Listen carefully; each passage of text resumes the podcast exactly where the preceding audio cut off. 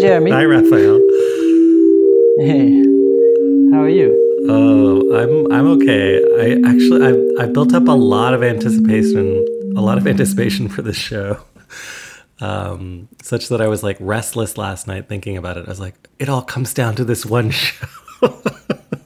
Yeah, it's a lot of pressure. it's a lot of pressure, and it's the opposite mentality of the the origin of this show.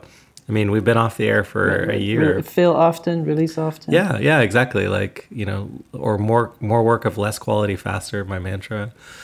Um, and it's like been yeah. So I and I also watched this movie last night, Free Solo. Have you seen this movie? No. It's about this. Oh, the the mountain climb guy. Yeah, he climbs without ropes and stuff, and he and he climbs like El Capitan. Yeah, yeah, I saw it. I saw it in the theater. And so he's climbing without ropes, right? So he it all comes down to this one climb, and he like at one point he like the first time he tries it, he bails like a third of the way through because he's like not feeling it. And I was like, I don't know. I watched this movie, then I went to bed, and I was like, what if what if it's what if it was all what if we can never recreate the splendor of the the moment when the podcast was good and why am I doing this and, and it's well uh, this this gets back to this uh, very uh, uh, fundamental question for artists and, and there's no way you can review what you did so why worry Mm, yeah, exactly. That's what that's what Kristen said. She rolled over in bed and she's like, "Jeremy, you've done you've." Well, yeah. I'm, I'm happy to announce that I'm not the, the I don't feel the pressure for this episode. Well, that's good. Yeah, because we kind of we Yeah. left we left in the, in this place where um, we're you know we're both feeling different types of pressure, not for the podcast necessarily, but a little bit for you, right? Like you were feeling like um, it wasn't bringing out the best in you, and I was feeling like, oh, I really, you know, this is Well, yeah, it, ma- many facets to the, like one side of me is like I like art that doesn't have any opinion. Mm-hmm. I think a lot of work is trying to force opinions on you, and I like things that are more still or open. yeah. And I was always trying to force an Um, opinion from you. I was like, I wanted to package you up and merchandise you as yeah, but it's it's natural for, in the form of conversation, and so that was part of why we stopped, or why I wanted to stop. And then I was a guest on uh, another podcast called Sound and Vision, and they interview different artists. And the the interviewee, the, also an artist, he never brought up politics, but it just slips in because it's just the, the crazy world we live in. And then afterwards, I was like, why am I giving wisdom about things I don't know anything about, or as if my opinion matters? And so, you know what? It, Yeah. it, it's very different, like running into someone and uh, having a coffee and talking about stuff, or having two, three, four thousand listeners. Yeah, yeah, that's true. And I, I think like what prompted um, me a few months ago is like, hey, what what if we just did this like once a year? We did like kind of a recap of the whole year. Um, Yeah. And just because a lot of stuff happens and we you know we talk through some topics and think you know does it well actually i'm not even sure does a lot happen that's something we'll discuss today but Yeah. Well, there's always. It seems we're never uh, short on topics whenever we run into each other. That's right. Yeah, yeah. I think um, you and I did like just a quick little call uh, a couple days ago, and very quickly had lots to talk about. So I'm not. I'm never afraid. Uh, Well, that's why I- I'm not nervous about this episode or any episode, but I am overall still have a strange feeling of uh, giving opinions. okay. So let's try and do this without having any opinions. yeah, or just once a year. yeah, yeah. then- We'll make no yeah. points. But do, do you have any of that feeling of? Um, like, uh, it, this is this is an example of an opinion, and someone said like, "Oh, people should take a driving test once a year." Like someone says that statement. Mm-hmm. They think, "Oh, the public safety would be better," and some people are really bad at driving. But then when you think about all the consequences of a decision like that, and then you understand why uh, designing laws is a complicated process and is not something you do f- from a tweet. hmm But when I think about Uh, that, I think I'm, I'm not, I'm not talking about political. I'm just talking about like giving opinions in fields that are not your expertise. But what's the difference between an opinion and a decision? That that would be one of the questions. I, like, so you have a, you have an opinion on whether you eat breakfast in the morning, right? And what you eat for breakfast. Um, so at what point does it become an opinion? no, no. but I'm talking about podcasting. Where uh, do you ever have the feeling when you're on a podcast and afterwards you're like, "Oh, that was a very unresearched comment, and I actually don't agree with it anymore." Mm, like the like like those kind of political commentator or like shock jocks like Rush Limbaugh or something like that. Like the problem No, but- with but, America. Yeah, or, or even even when you say something about something in your field, but you might say something like, "Oh, I think arts education should change Oh. in this direction or that direction." Yeah. And then when you actually break it down, it's like, "Wow, uh, there's a lot more to that decision," and I just said something off the cuff. yeah, I see your point, which is like when as you get older, you realize how stupid you are. Yeah. and you realize like to a greater and greater degree how stupid everyone is and that how much you despise the world Then you're like- and then you're or how random things are. Yeah. I think yeah exactly I, I feel more and more like like uh, when people talk about conspiracy theories and masterminds who plan everything, it's like don't underestimate the stupidity of everything.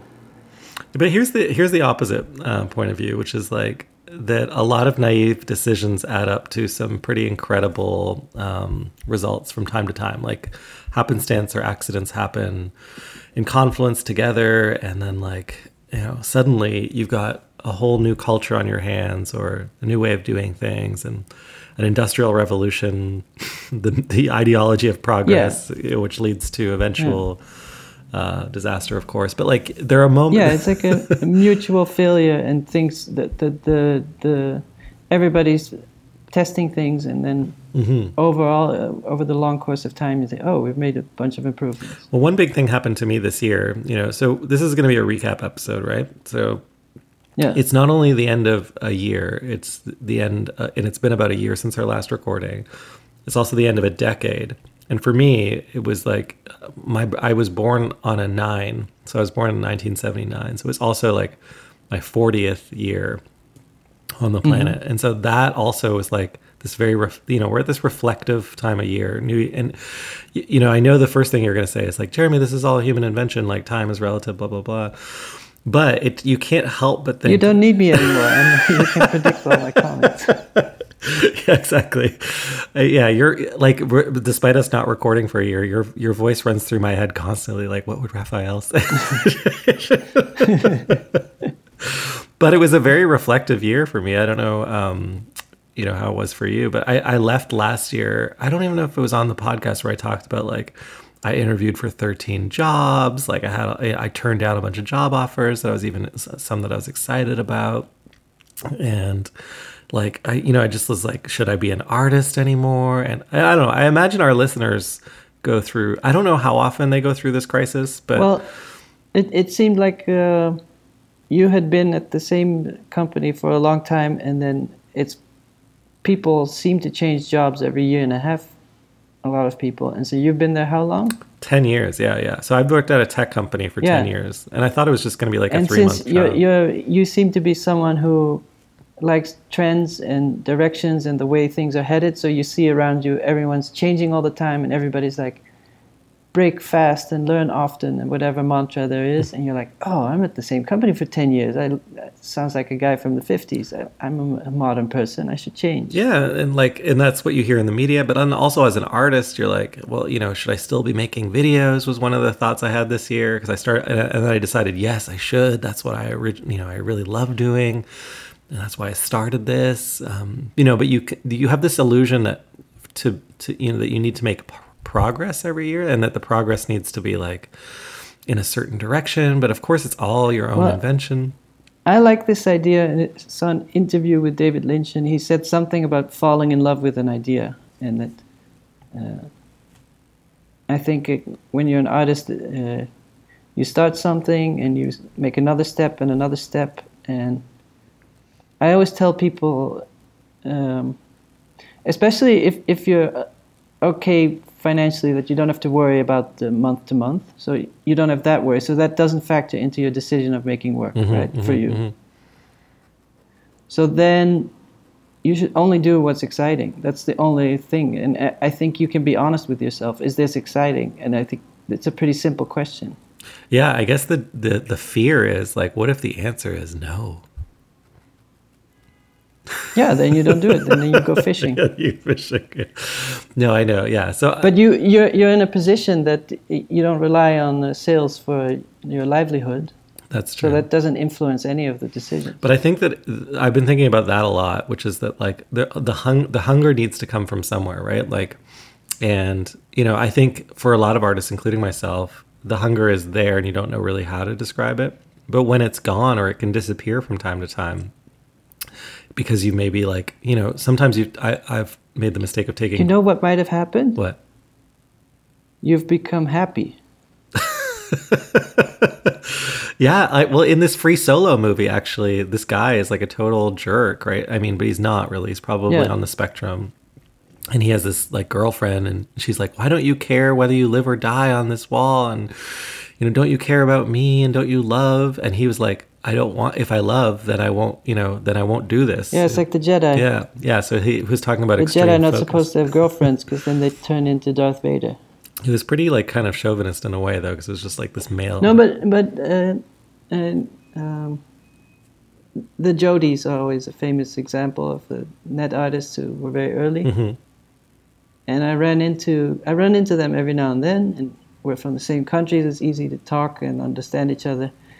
And I love Dirk and Joe. they always seem so frustrated. I don't I don't know anyone any artist who seems so frustrated. And I remember seeing Dirk, and they have a big installation at MoMA right now. They're in the permanent collection, and they have a room of their own with four projections.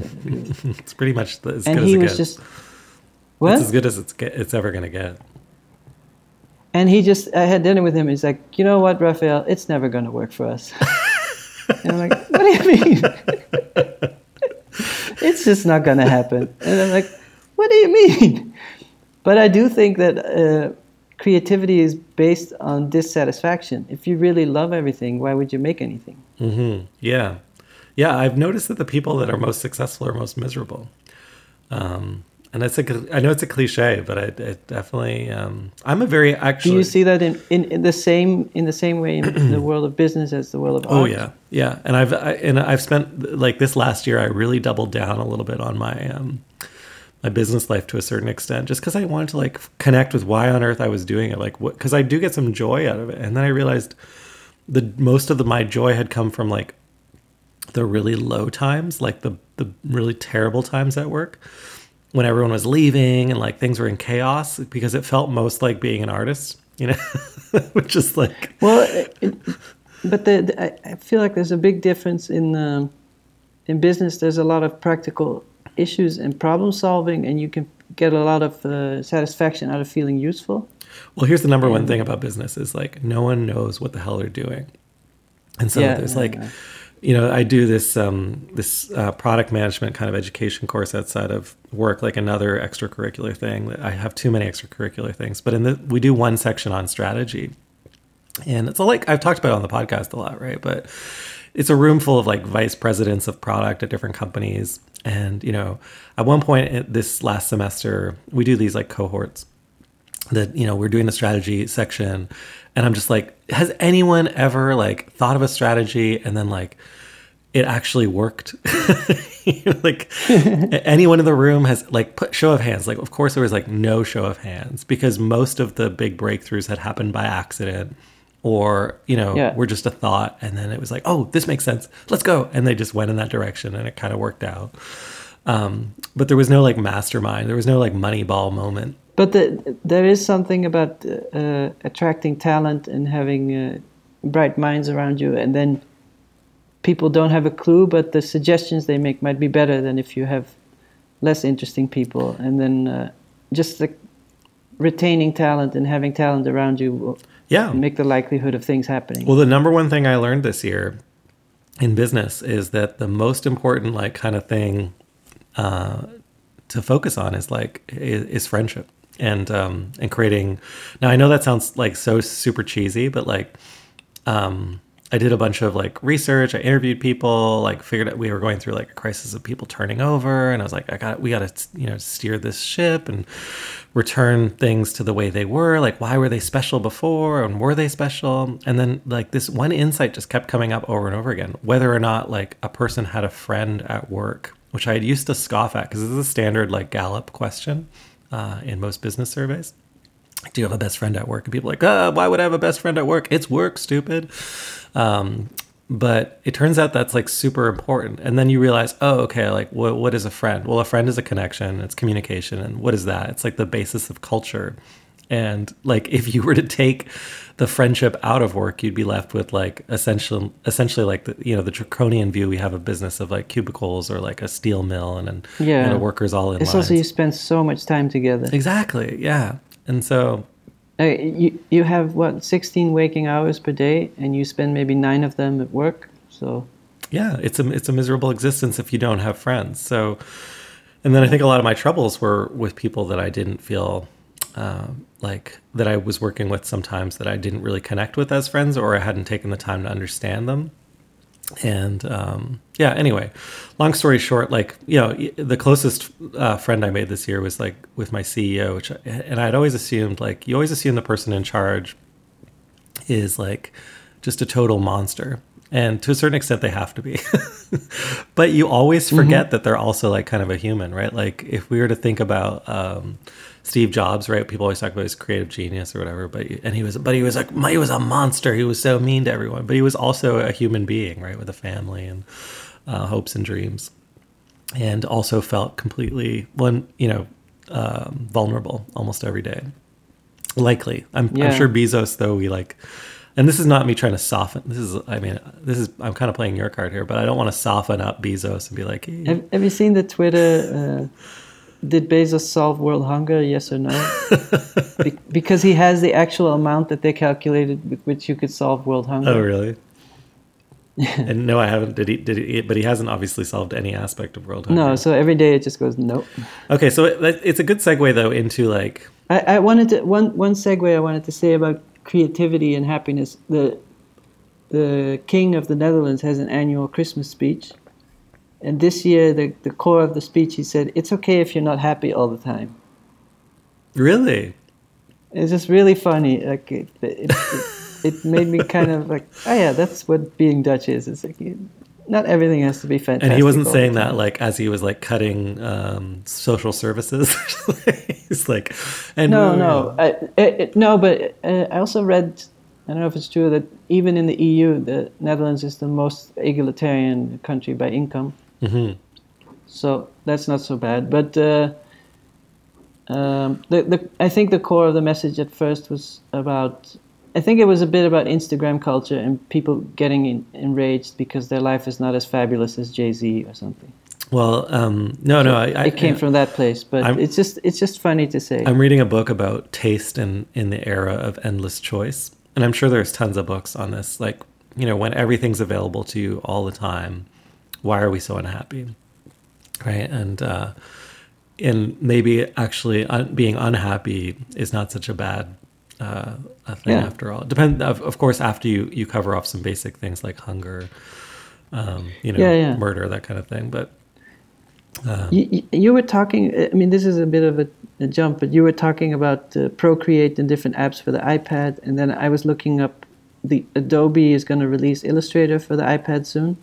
Mhm, mhm. yeah, and well, the video they made, the video they made for Adobe Illustrator coming to the iPad is all people smiling with an iPad on the couch, but really big smile, and I'm like, that's not what how creativity works. okay, well, this is a, yeah. And there's always this image on Instagram of, of the shot with like your iPad and the pencil and a latte next to it and a, a matcha cookie or something and a nice wooden table. Mm-hmm.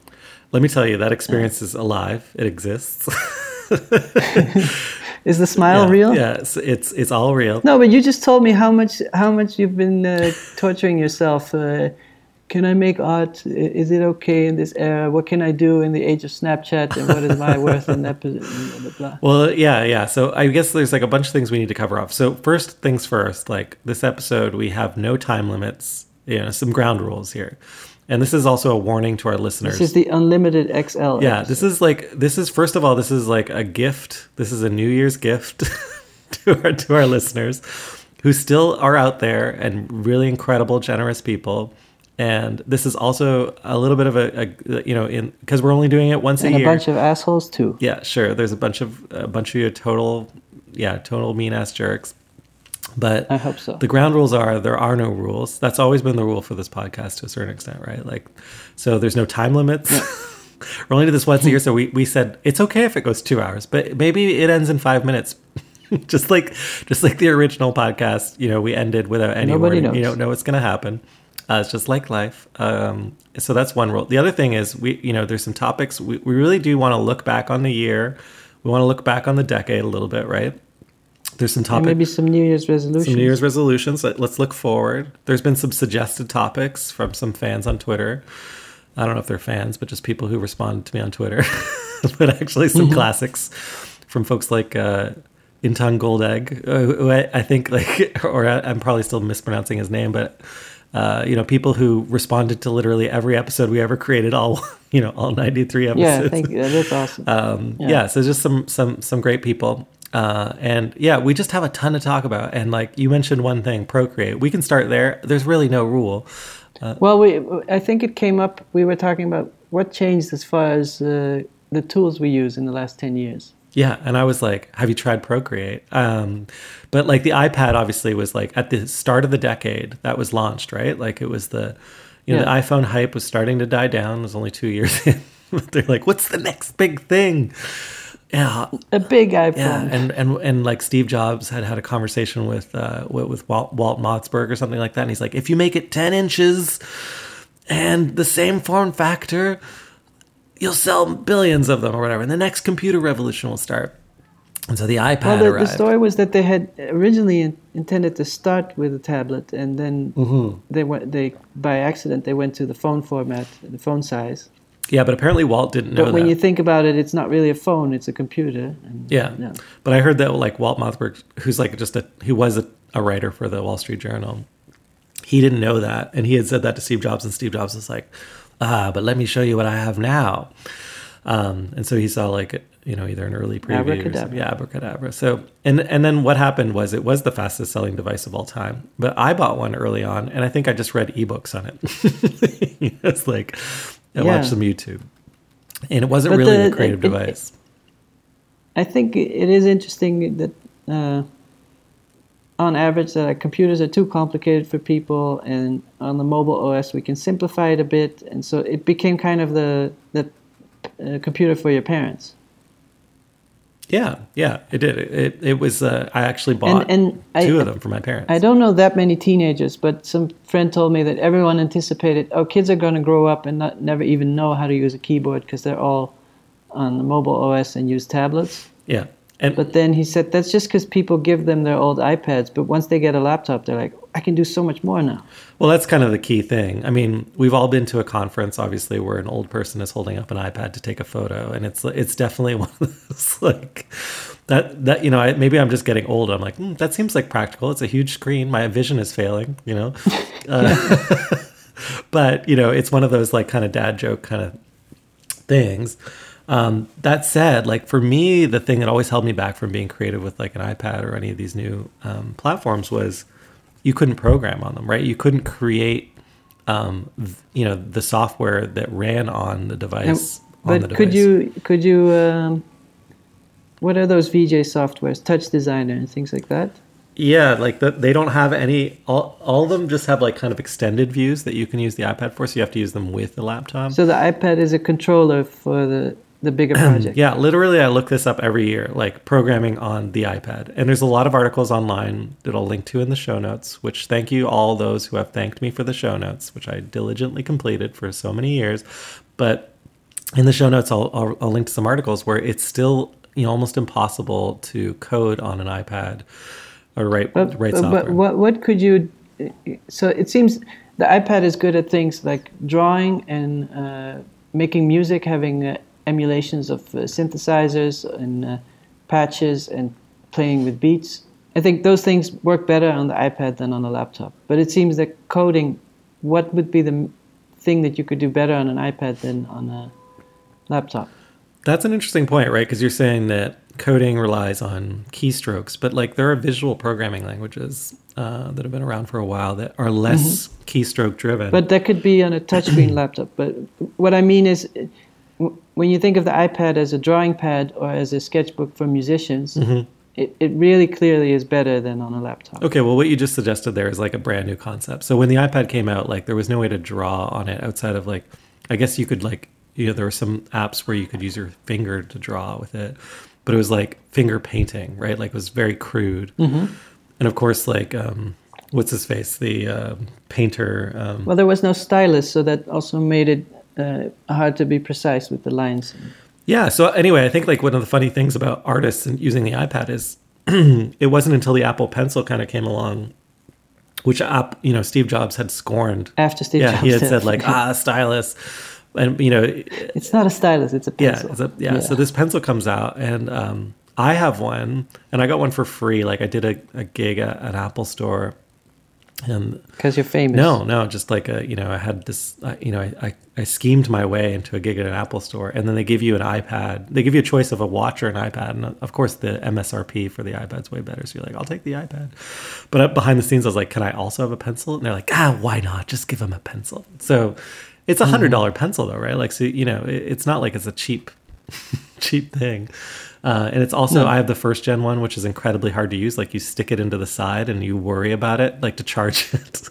yeah, it's like this hard connection stuck out. It's terribly designed. I know now they've got it way better. But anyway, the apps that got designed around the pencil, like creative apps, um, they kind of are uh, incredible. This is why I was saying to you, like, that you could do a whole podcast episode on this. So, like, next 50 minutes, for those who don't care, just kidding. We're, we're not going to talk about it uh, for that long, but like, Yeah. There- What, what What are the some of the things you like to do on i- iPad Pro? Well, just once you get into it, you realize there's a subculture or culture. And so um, there's an app called Procreate, and it's like, it's like com- really inexpensive. It's it's under, I think it's like 15 bucks or less, and it's a it's a drawing app, but its simplicity. Um, it's like it doesn't exist on a laptop, and this is where I think it's interesting in terms of media. And But does it exist in in uh, in a sketchbook or it does, like on paper? but it it kind of goes above the sketchbook, obviously because So it's because that's always the thing that's uh, interesting.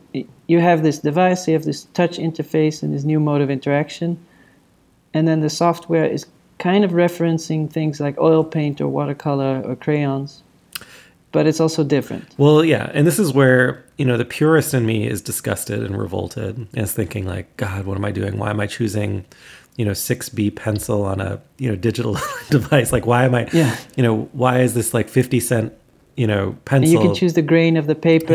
yeah, exactly. Like, why, why, you know, what, why, you know, why did it all lead to this? You know, it's two thousand dollars to draw with a pencil. However, like I think there's like a few little things in Procreate that like you have these aha moments. And Procreate, the reason I bring it up is just because it's like a, it's a sensation, and it's making like companies like Adobe really nervous.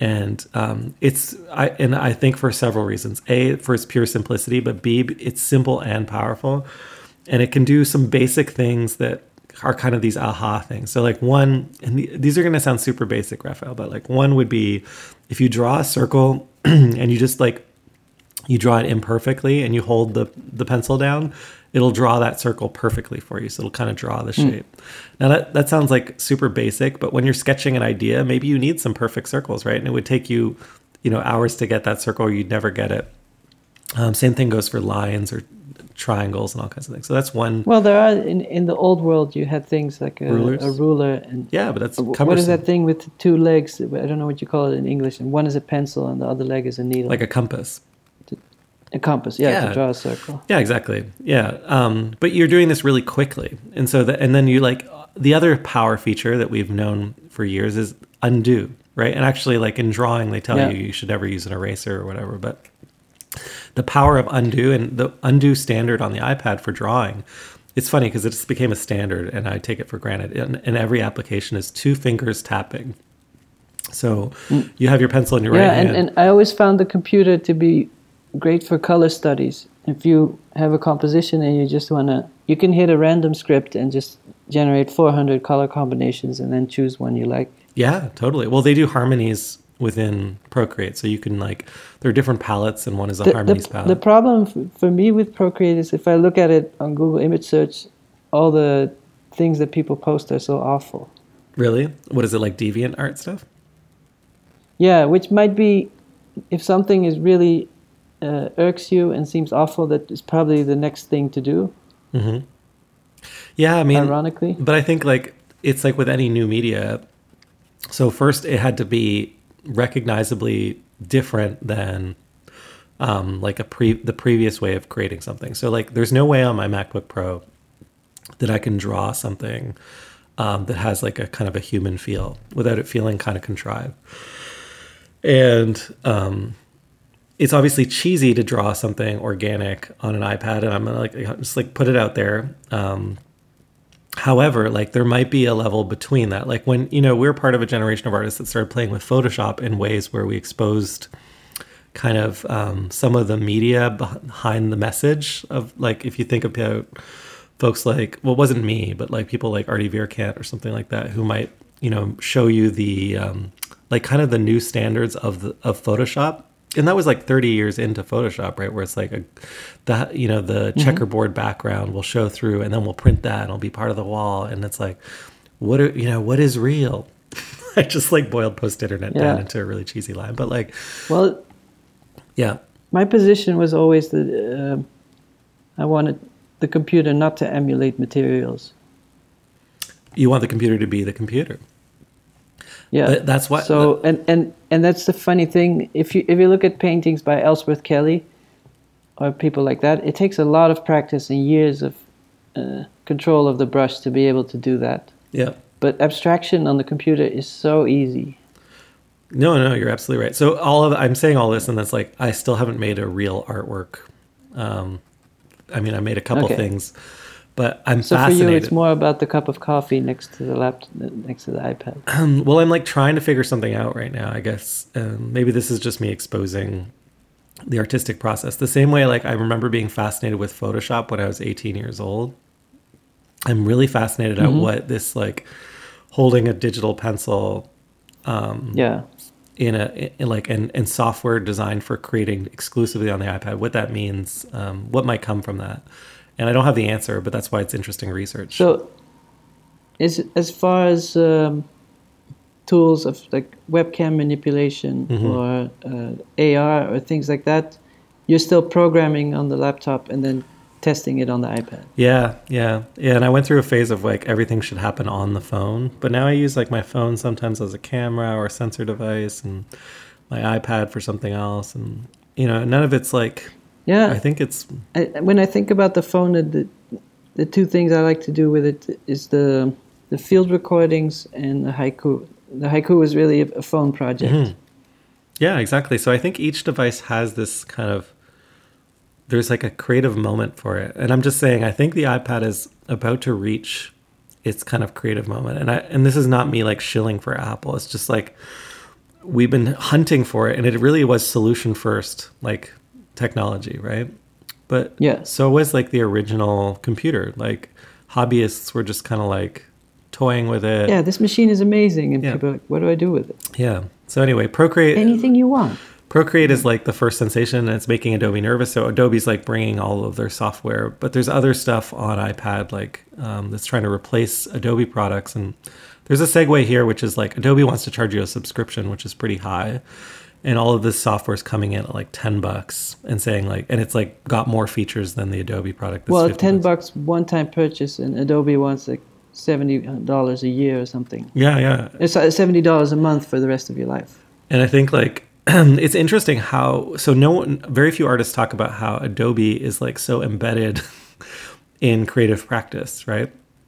And it's like a mm-hmm. monopoly mm-hmm. of digital kind of uh, and like there's the same. It seems all the the the digital platforms were just go to monopoly by default because you want to work together on the same platform. You want to be able to trade trade files with people and stuff like that. Yeah, I guess, but like I mean, well, here's here's an example of of uh, progress or not progress. So I, I think uh, it is in Apple's best interest to shift everyone to iOS because people buy more software. I think there's more piracy on the Mac and people stick around with old stuff longer. Mm-hmm. So uh, it, I think I'm a good example that I like getting the new iPhone each year so I have a better camera if I want to photograph my exhibitions quickly. Mm-hmm. So I upgrade the phone. And then the laptop, I have the same one since 2013 because it runs fine, and it's even. It still has an HDMI port, and it still has USB A, and it runs an older version of Mac OS, so I can still run Adobe CS6. And so I'm just kind of stuck. Like I don't want to upgrade because I'll have all these additional costs and hurdles. Yeah. I'm just going to use this machine till it breaks. And I could see why they want everyone on the on the mobile OS because the updating is so much more fluid and people don't get stuck with all these little system extensions. So you know how on the Mac people are very particular about all their settings, and that's why maybe they don't upgrade as fast as they Yeah. would with a phone. Yeah. Yeah. And I think the, the the software purchasing is way easier on the phone, and you're more likely to be like, oh, five dollar app here, five dollar app there, and you never do that on the. And uh, for example, Apple doesn't get a cut from Creative Cloud, Right. uh, right. and that's like one of the the if if you think of uh, creative people, what software they buy, that's maybe the biggest chunk of their money. So it, it just seems that the the mobile limited OS is much more profitable for them. Mm-hmm. well, uh, yeah. No. it- it- if the laptop is more of a, a customizable OS and you can access a lot more. Well, yeah, like at work, we have um, our software. We have two versions. We have like a classic version of, of FreshBooks, and then there's like the new FreshBooks, which was our replatforming project that ended in 2016. But it's like never going to end because it's like we're always closing feature gaps And from. people got upset. Uh, I mean, everyone hates change. So some people, yeah, were vocal about not liking the decisions that I led or helped make. uh, but other people do like it. A lot of people like it. I, I'm not actually, you know what? Like I can, I can safely say most people liked it, but there's like a percentage of people that definitely were holdouts because they had specific workflows, right? Like, and it's exactly what we're talking about where Macros and AppleScript. yeah, and from and on the business side, like it's true for Apple too. It's like you're looking for simplicity because you want, you know, it's really hard and you have to go, you have to use way more resources and it's way slower to develop on like a legacy platform simply because the complexity has reached this point where if you touch one thing, it breaks another thing, and you know, and no engineer wants to deal with that because it's like they want to build new things, right? Like I want to build new stuff. I don't want to like continue to maintain. Yeah, you don't want to be a museum. Yeah, exactly. Exactly. That's what it is. Yeah. It's like, you know, Ben Fino, our friend, um, who used to, or who still works in like museums and with museums archiving digital artworks. Like, what a nightmare job. Like, no one wants to be him. He loves his job though. Yeah, I know he's making. I think I, I ran into him. Uh, I think we talked about this on a previous podcast though, and he's like, "I have there's so much demand for my service because like none of the museums know what to do with all of this digital artwork, right? No one wants to maintain this stuff, and the artists don't want to. Least Yeah. of you know, least of He- which he's the nephew you want to have. Like, oh, yeah, Ben is coming by. He's going to fix the computer. yeah. I found out, by the way, that I mean that's always been me, but like we decided officially in my family that that was the way I was going to care for my parents. My sister sent me some messages. We had a long conversations. The way I'm going to care for my parents is as like with lifelong tech support. Tech support? Yeah, and she's going to like give them Yeah. hospice or something. it's like, uh, It's funny. I was listening to another podcast. and They were talking about this kind of tech support, and the best thing you can do for your parents is get them an iPad with a cellular subscription, so they don't even have to worry about the router in the house not working. hmm, yeah, but then they have to worry about data limits, like data caps on. No, you just give them a generous amount, and it, it'll take a because it, you really can't mess up an iPad, or it's pretty hard to do. Mhm. But then the other thing that's harder on the iPad, on the Mac, it's easy to take over their screen. Yeah. Like you start a, a chat with them, and then you can just fix their computer from remotely, and that's harder on the iPad. Yeah, no, for sure. I mean, even with But there, I- think there are tools for sysadmins that you can control other people's iPads and block them from installing apps. And I mean, like the that. gift I gave my um, my in laws this year was the gift of like consolidating their subscriptions across all of their services, like canceling stuff basically. Um, Like what? What, what kind of subscriptions? like the the number of things that like different video providers and news providers and even software that they're subscribing to. Like I, you know, honestly, like I just there's Cloud storage. yeah, there's a service that called Truebill that like will suck in all of the subscriptions you have and show you how much you're actually spending.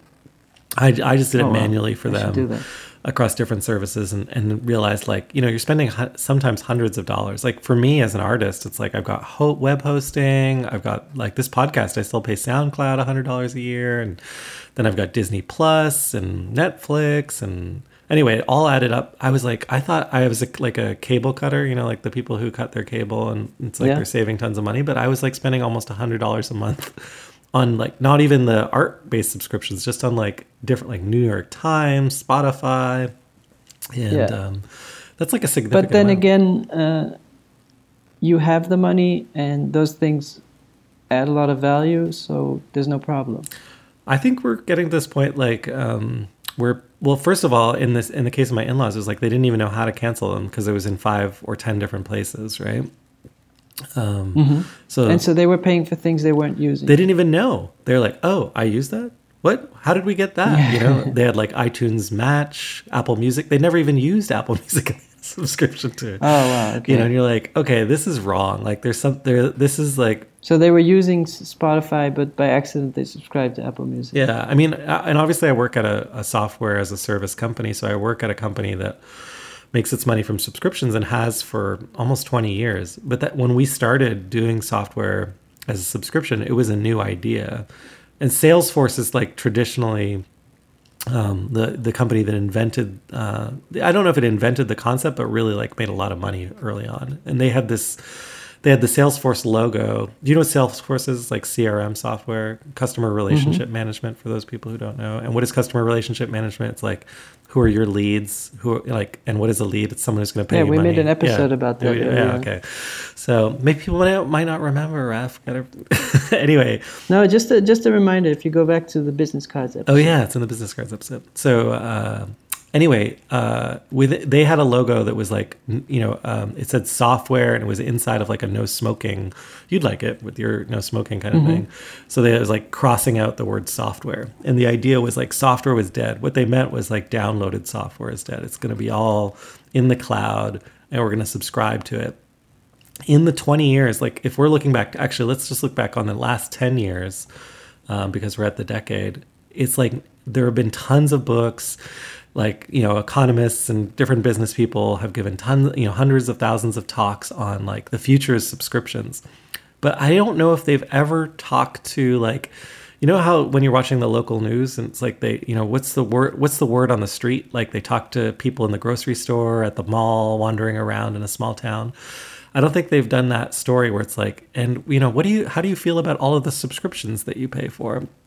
And that everything that you use, all of your software and everything is subscription based. I don't think we've seen it from a customer standpoint, but my my view is like in the next few years, people are going to kind of revolt in some way because it's like it just doesn't really, you know, Creative Cloud, which we mentioned earlier, was Yeah. always like it was super expensive, right? You couldn't afford it. It was two grand, you know, for this Creative Suite from Adobe, and then they have a subscription version that came out, and it, it felt more accessible, right? Because it's like fifty bucks a month. But 50 bucks a month is over $500 a year and like the upgrade cycle is maybe every 2 years. So they're they're making a lot more money. Um, you're paying about the same yeah, amount. Yeah. And I think it's uh, also less piracy yeah, yeah. And so in the because it, it feels like a fixed version you could pirate easier than something that's it, it's no longer there's no software version. It's just like a live feed of updates. Yeah, and I just don't I don't know what the world like what the end game is. Like are we are we heading towards a world in which we turn things on or off like you know where you have a huge switchboard of thousands of things that you're you know or where maybe well, there's if, services if you that manage the services. what what could become what be, could become subscription that's not subscription yet for you? Well, there's everything is a subscription now. You can get like subscription like underwear, you can get you know subscription bath But products. yeah, like car payments, you can lease a car instead of buying it. You can rent instead of buying your house. but it's really interesting to me because it's like it's flowing you know it's like everything is utility and Yeah. you know and it flows like this But it is an interesting point when when you look at the value proposition. Like Procreate or Pixelmator, it's under thirty dollars for a one-time purchase.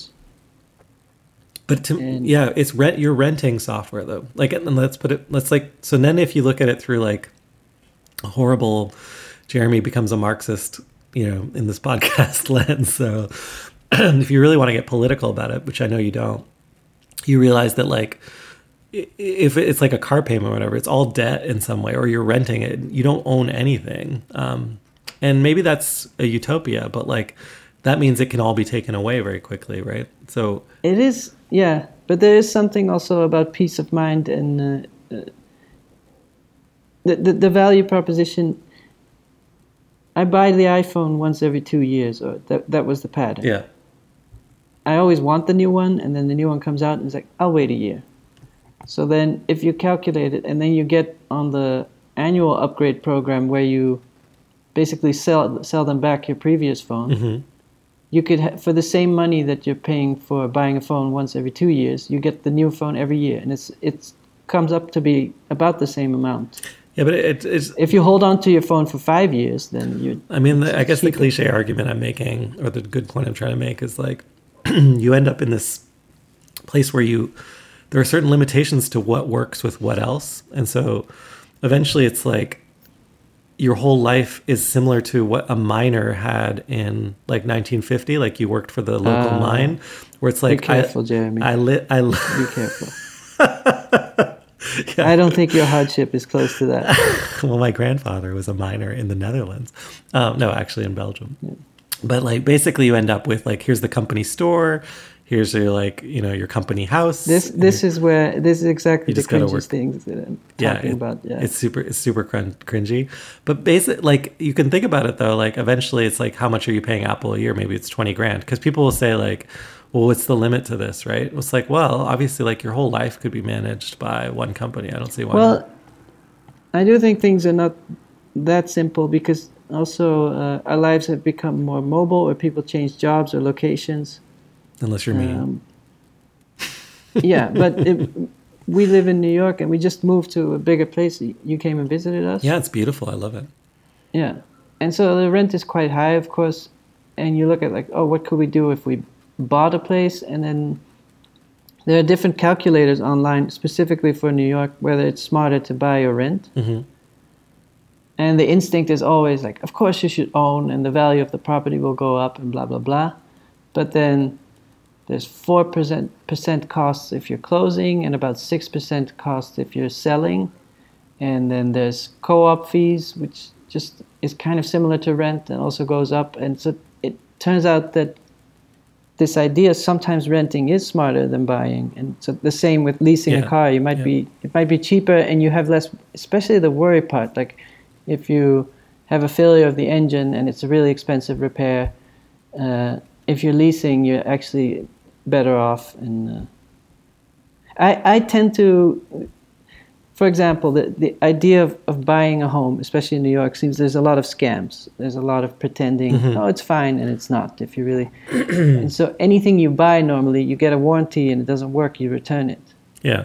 But if you buy a home and it doesn't work, it's your problem.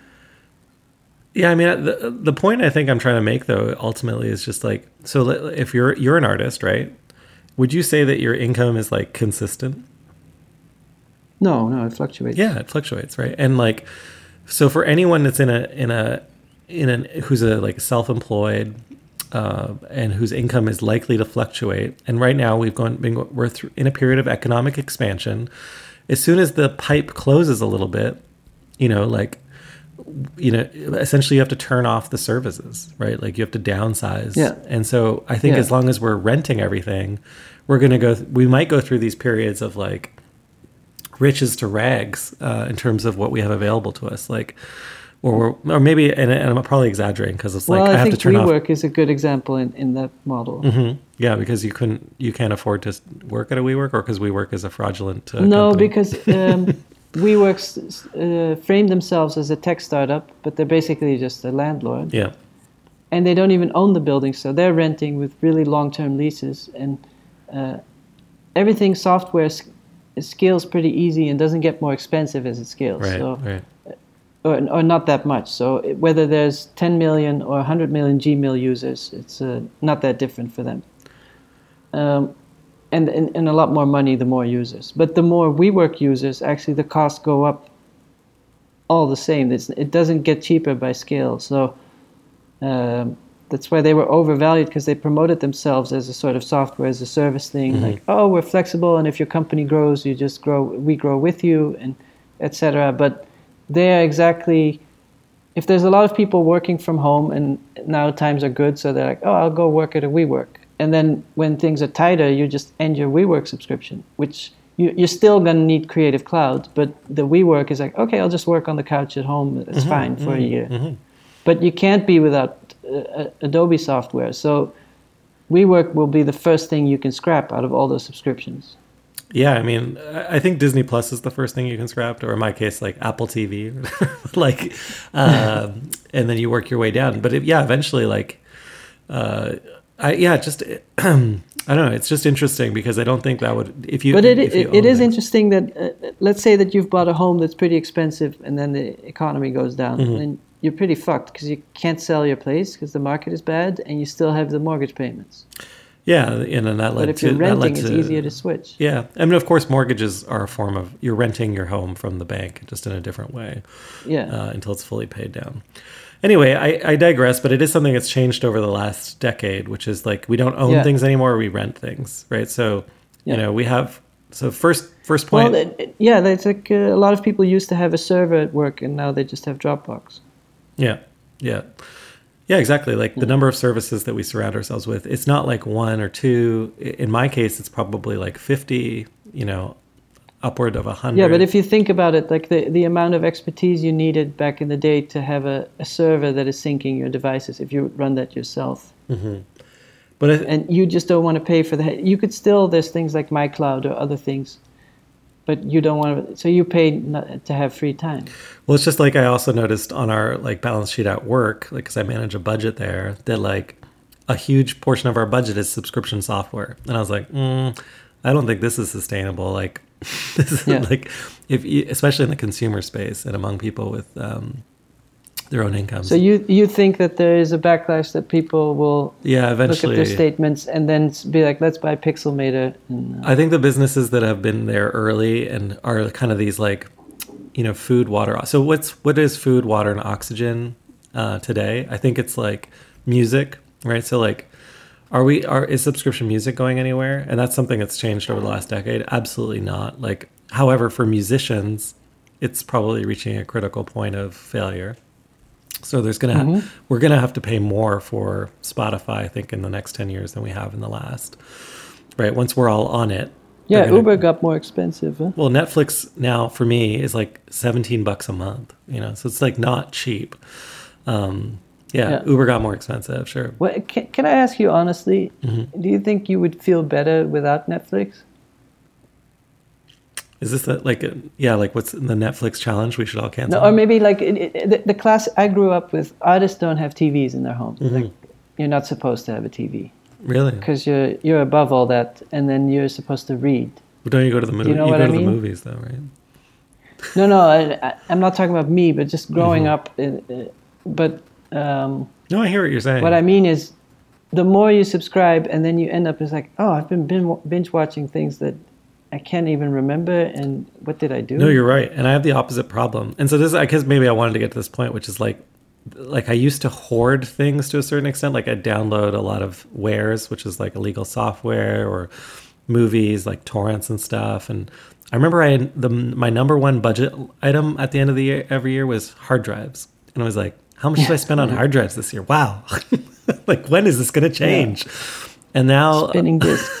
right now obviously like internet's fast enough that i've deferred the hard drive to the cloud but like um i've all of those costs have been offloaded into subscriptions and i don't hoard but i hoard in a different way which is like i want access to everything all the time it's like and uh, i don't know i got disney Plus. I'm surprised you subscribed to Disney Plus. well the problem was like i got it to um why did i get it i wanted to just see what- Mandalorian? yeah mandalorian and now it's over Did you get like, it because new. Werner Herzog is in the Mandalorian? I love that. That was a surprise, actually. I loved it. was that because there was the trailer, and all of a sudden he's like, "When you think about it, what is a bounty hunter?"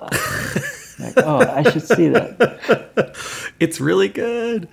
And then Baby Yoda became a thing on the internet. We can't avoid. We should be talking about Baby Yoda for at least ten minutes. But There is a strategy with the uh, TV shows. Is you like a TV show and you wait till all the episodes are there, so you don't have to wait week to week, Mm-hmm. and you get the trial subscription for seven days for free, and you binge watch it, and then you cancel. no, they're not doing that anymore now. Though now they're all doing appointment viewing again, which is like every Thursday, like it was every Friday for Mandalorian. I know, but if you wait till the end of the season, then you watch it. Yeah, because okay, here's the thing. Like I have HBO as an example, which I got for Game of Thrones, and then they like tease out a new show. Yeah, I got HBO for Silicon Valley. Silicon Valley, and it's like, ooh, I was gonna cancel, and there's like, ooh, new new Curb Your Enthusiasm, and then you're like, oh, Yeah, and It's- Bill Maher. So basically, yeah. I'm subscribing to all these services for one goddamn show.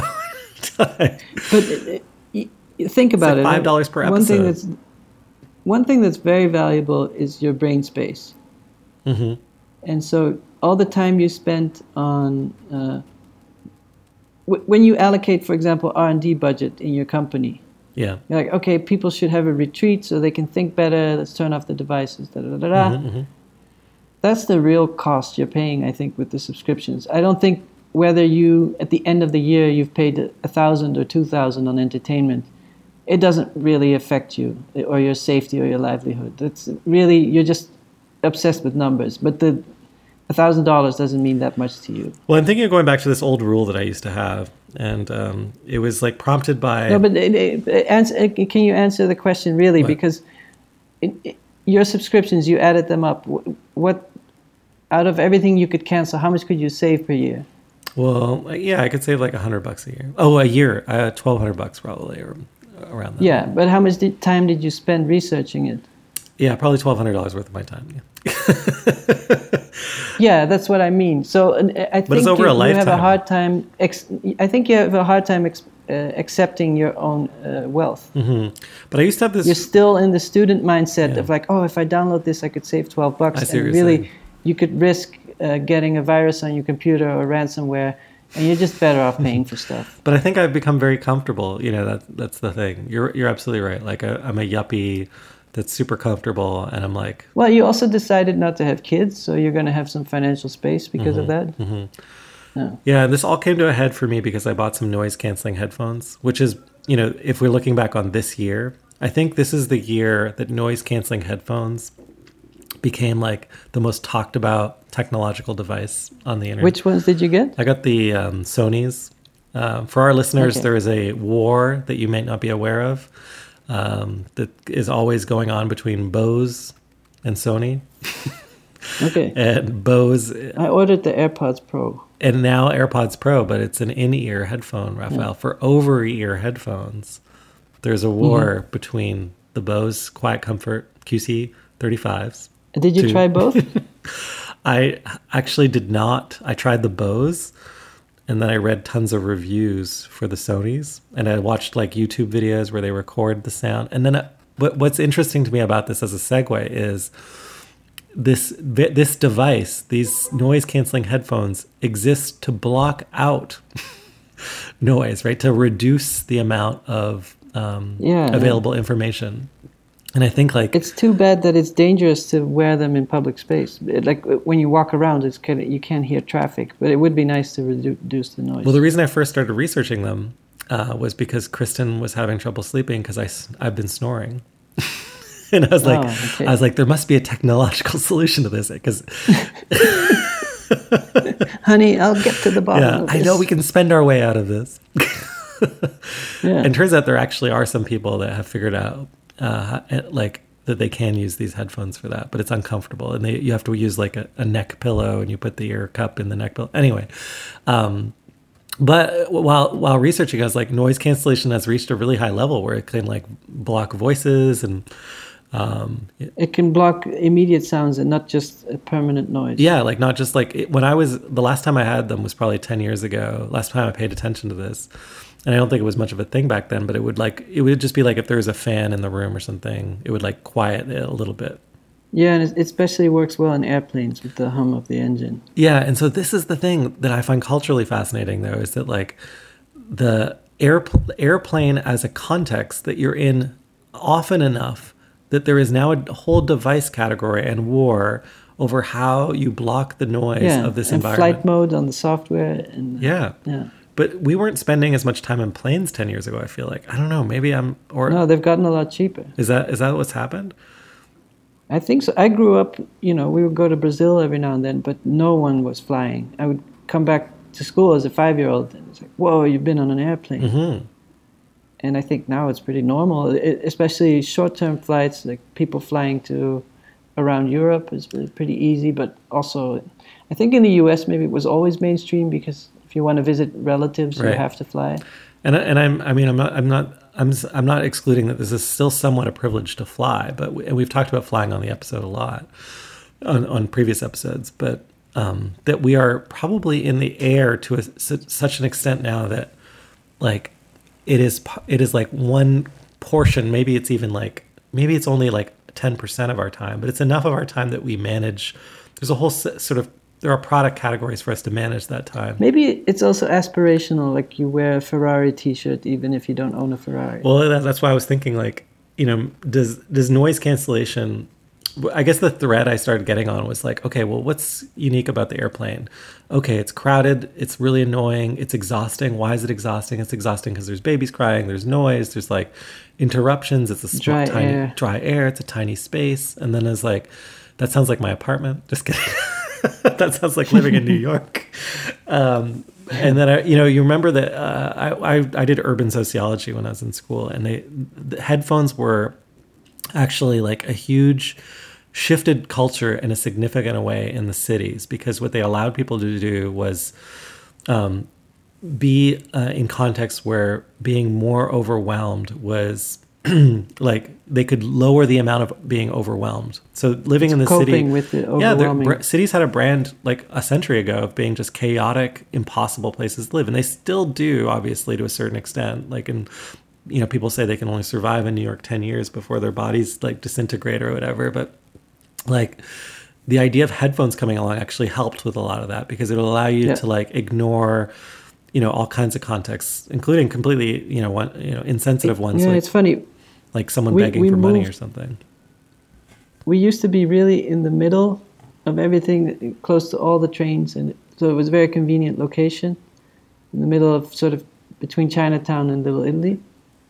And now we're in the Lower East Side in a more residential area, not so many tourists and trains and things like that. So it's a lot more quiet. And I thought we would miss the busyness, but then it's about a 15 minute walk back to the busyness. But the first day I walked back, I was like, wow, I used to live here. This is so crazy. hmm yeah And so you don't realize it when you're in the middle of it. I mean, you were right in the middle of it.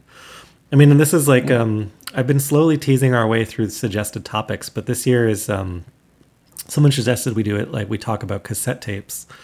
Um, but it reminded me that this year, year is the 40th anniversary of the Sony Walkman.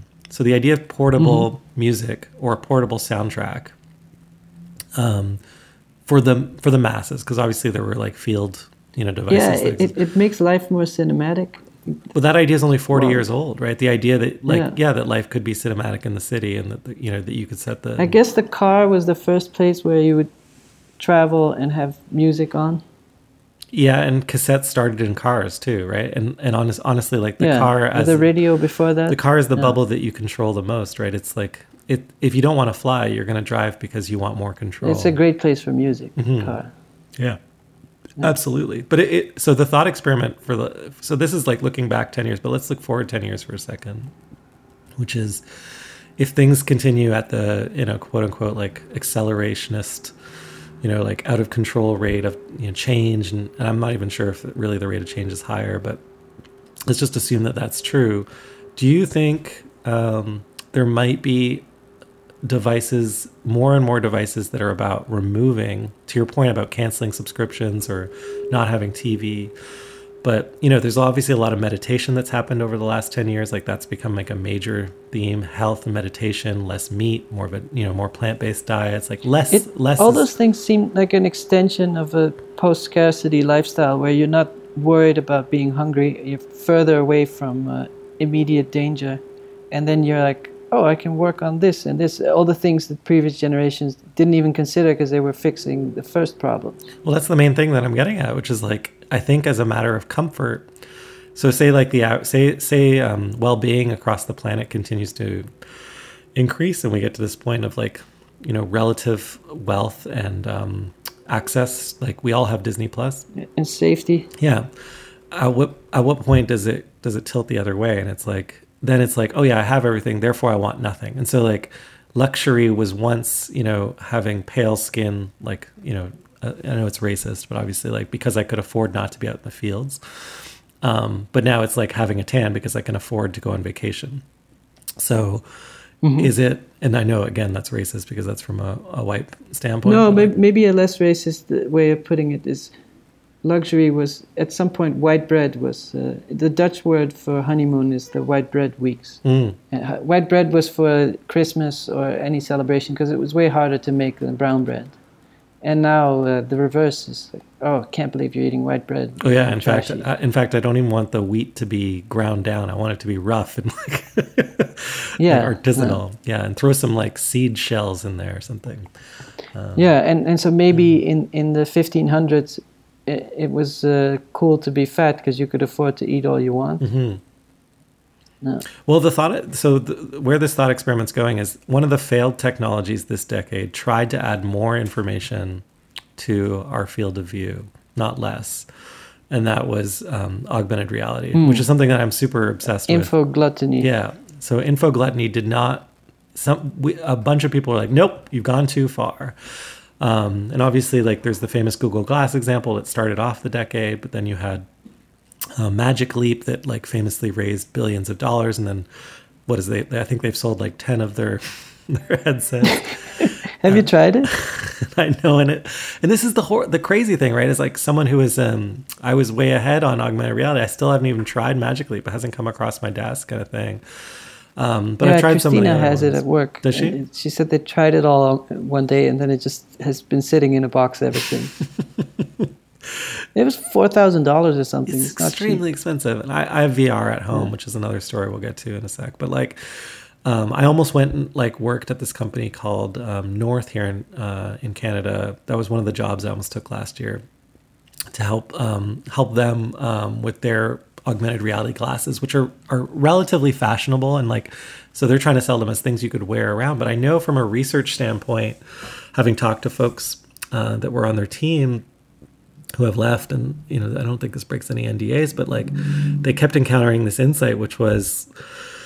Um, this thing's break you know the, the technology is supposed to bring you into the moment and that's what sergey brin wanted to do with google glass is like so you don't have to look down at your phone right because clearly like you know, phones. That's kind of what Apple Watch was trying to do, so you don't have to grab your phone all the time. Yeah, and my point to them actually was like, your number one competitor is not a phone; it's a watch, right? Like the Apple Watch already solved this, but like, um, yeah, but basically, the, their feeling well, was notifications in your field of view seems like a dystopian nightmare.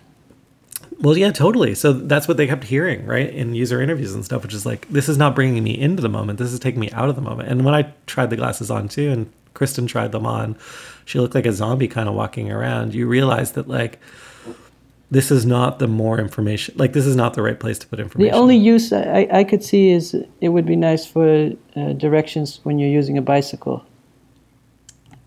when you yeah but like think of all the other ways you could solve that problem you could use AirPods and then just have voice directions. I think. I mean, I know having studied sort of almost all the tech companies have in their patent portfolio augmented reality patents. Apple, you know, and this is why this is like a little bit of a look forward. They're saying they're about a year or two years from coming out with like the AirPods equivalent of of augmented reality. And I think the reason I bring mm-hmm. up headphones too is because the AirPods are actually a form of augmented reality. It's just audible, right? But and that they're one of those things that. Uh, so, what's interesting to me is AR and VR came with a lot of hype and promise, mm-hmm. and AirPods just arrived. Nobody was speculating, and there had been wireless headphones before, but they made them more seamless. Yeah. And now you just see them everywhere, and they function as AR in a way like you have a podcast and you're in another world while you're on the train, whatever. Mm-hmm and and they just seeped in and nobody's like oh this is the new paradigm they, they just seem too obvious in hindsight it's like yeah of course you should have wireless headphones and they should uh, be controlled by voice because the, because we're 40 years in that's what i'm saying like the sony walkman was the first augmented reality yeah, right yeah. like and so yeah yeah but th- that's more of an evolutionary uh, process and and VR seemed like, oh, it's just going to hit like a nuclear bomb and change everything. Mm-hmm, and uh, mm-hmm. and you're right. Like if I yeah. compare to the Sony Walkman, um, that was a revolution right away or like you know the consumer revolutions like they well that that's the thing i think with all this consumer stuff like it if it's worth it, it's going to hit. And just like releasing it and thinking, well, we just need to tweak it a little more. Like, oh, just give up. It's fine. It's not going to work. I think there are stories, obviously, of iteration that eventually got the formula just right. And I think that's why people. Well, I, I, think tablet computers didn't take off until Apple did it, but Microsoft had been doing it for 15 years. But mm-hmm. the problem is they were using desktop software on the tablets. Mm-hmm. And so because yeah. I'll bring one up that you that, that's again this is another suggested topic, but one that kind of like snuck up on us, and it wasn't like all of a sudden, but suddenly it became like a big deal, um, and that's like um, adversarial networks, right? Uh, specifically like deep fakes and our mm-hmm. AI uh, reaching this point, not of being able to recognize kittens in photos, but being able to generate uh, photos of kittens. Um, and this this was not something that I think any of us expected in 2010 or even. There's, think, a, there's a movie called The Running Man with Schwarzenegger. Yeah. Do you know that movie? Yeah, yeah, of course. I remember it from the yeah, 90s. and they, they use deep fakes in that movie. So there's a there's a sort of dictator president, and he keeps releasing fake news, and then they reveal that. But uh, oh, really? It's, it's, part of the, I don't recall. part of the story. Yeah. Oh. Well, you know, of course, Schwarzenegger was ahead of his time in almost every way. I think it was a Philip K. Dick novel, but uh, yeah. Terminator is like uh, Pride and Prejudice for our generation. yeah. yeah. Uh, anyway, but it, uh, there is there is a thing, uh, maybe a theme of digital fatigue, where people are like, oh man, here's another paradigm shift. I have to go. And w- what used to be more exciting, I think now it comes with more suspicion. like, do I really need this thermostat? And if I buy these uh, uh, home automation things and we're going to have to update them in three years and they're going to stop working and uh, yeah i have a whole automated home. It's generally it's pretty good. Um, but i did go but, through but it. there is a faster upgrade cycle. I don't think in the past you would upgrade your curtains every five years. No but that's why you should subscribe to your curtains with you know curtains. Yeah. What could go wrong? Could go wrong subscribe to your thermostat, subscribe to your curtains. Anyway, um, I did eventually, yeah, on the smart home thing, by the way, it does, it does go wrong when you try and automate things too much. And then you're in the bathroom and the lights are changing color and you don't know why. And, you know, the thermostat's going up and down. Uh, so I, I discourage, I would discourage. You wake up in the middle of the night sweating. exactly. What happened? I've had that experience. Um, I, I went too far off the deep end trying to automate my home. Turns out. So, so where are you guys at now? And wait, I had a question about VR, AR. Yeah. With AR, if you had to wear AR glasses, what would you imagine would uh, bring you joy or be useful to you? Oh yeah, well, so I think software. that's where I think we, we know we know what it is, right? It it would be less. so like, no, no, but for you specifically, as oh, okay. someone who you like quirky software. Maybe you want to alter reality as you're walking around. Like, what, what do you imagine you would use it for? Well, I was I was just thinking that you already solved this problem, um, or you've we've talked about it prior, which is like, and it, it's in movies as well, which is like, the real killer app is actually the opposite of a business model, but it would be ad blocking. Um, in my oh yeah, yeah, yeah. And so I think like it would yeah. be we have to desensitize our our environment. That's what headphones do. Um, so that that's what sunglasses do. And then we can start adding things. But people keep yeah, trying to add things. We got to start taking things away. Anyway, that's my that's my prediction. okay, yeah, and it's maybe goes back to the tech support thing. Like you're someone who thinks about technology 80% of the time and your work is thinking with technology and you can't even figure out the smart home. So imagine for someone who just wants to spend 20 minutes on it. Yeah, but imagine I could sell you a pair of glasses. And I remember I, back in 1999, I was having I was I had a I was hanging out with a friend, and then a, a, a buddy of theirs came up uh, to the table or whatever. We were having drinks or something. And they're like, I was like, "Where did you come from?" And he, he had just come from Steve Mann's lab, and Steve Mann is the longest living cyborg, and he works here in Toronto. And I was like, "What do you work on there?" He's like, "You wouldn't believe it." We're working on these glasses and they work. I tried them. And basically, like, you can look at an advertisement and you can say, I never want to see this again. And then you come back and like tomorrow and it's gone and you never, and it's just a black and you never, and I was like, my mind was blown. And I was like, that's actually a legitimately great idea. Um, and here we are, like, we're trying to add advertisements on top of advertisements. And the, I think we've talked yeah. about ads on the show yeah. before, but like, you know, most of the internet runs on ads. The advertising budgets of tech companies out out uh, are larger than their engineering budgets. So when you look at the world and you're like, wow, we've made so much technological progress. We have made zero progress in how Oh, we. yeah, how- there was the example of uh, I think this software called Basecamp, oh yeah, yeah, yeah. and and they make a sort of something like Slack, like a team management software. And if you Google the word Basebank, Basecamp, all the competitors bought up those keywords, so they show up as the first seven results. And so they had to buy ads to even be visible for their own product, even though they're the first Google result, they're the first uh, uh, organic search result. But there's so many sponsored results above that that it's basically uh, what do you call it, hostage fee or like a protection money. Yeah, and Jason Fried is like, who's the CEO of Basecamp, is like, is actually a pretty incredible um, CEO. He acts more like an artist, I think. Than It's like one of those companies that's really trying to do everything right. yeah, and he's like rejected any kind of venture capital, and you know, and he makes these these statements. They treat their employees well. they treat their employees well. They've they've said like we don't we don't want to like scale infinitely. We just want to be sustainable. So they've been a, they're a really interesting company to watch, and and their software therefore has like loyalists, and you know there's some you know obviously there's better software or different software out there, but they're like that's fine. We're this for these people, um, and it's worked for them for 20 years. It was founded in uh, 1999. Um, so uh, but yeah, he he came out and like and made a big deal about how and this is true in our business too. Google is the number, you know, we pay Google more than anyone else. And and in a lot of companies the second person they pay is Amazon because of cloud services. But Google has cloud services as well. And so most of the money that you're paying these companies if we go back to the subscription thing is just so that they can advertise to you via Google. So yeah, it, it's funny. I, I was looking at subscriptions from a personal point of view, and I was like, oh, you can cancel HBO whenever. But when you start a business and you want to build a, a software business and it's going to be in the cloud, and Amazon can just raise the rent anytime they want, and uh, and you're not in control, and you're scaling, and you just have to pay more and more, and they're the landlord. Yeah, there's. I mean, these monopolies um, are really like they're anti-competitive. So I think we'll probably see some. I don't know if the American government's going to take some competitive, anti-competitive action. Um, that's probably the only way because they're so. I don't see how anyone could come along and replace Google search um, in in the like in the next ten years. But I could be wrong, and that would be an interesting episode to do in 2030. Yeah, Duck- there, there is there is How the sort of, DuckDuckGo uh, took on the world in to- one. If if you really want to protect yourself from all the madness, I guess the solution is just not to want anything. Well, maybe this takes us back to, um, yeah, to, I mean, what does this mean for you if you're an artist or you're a creative person?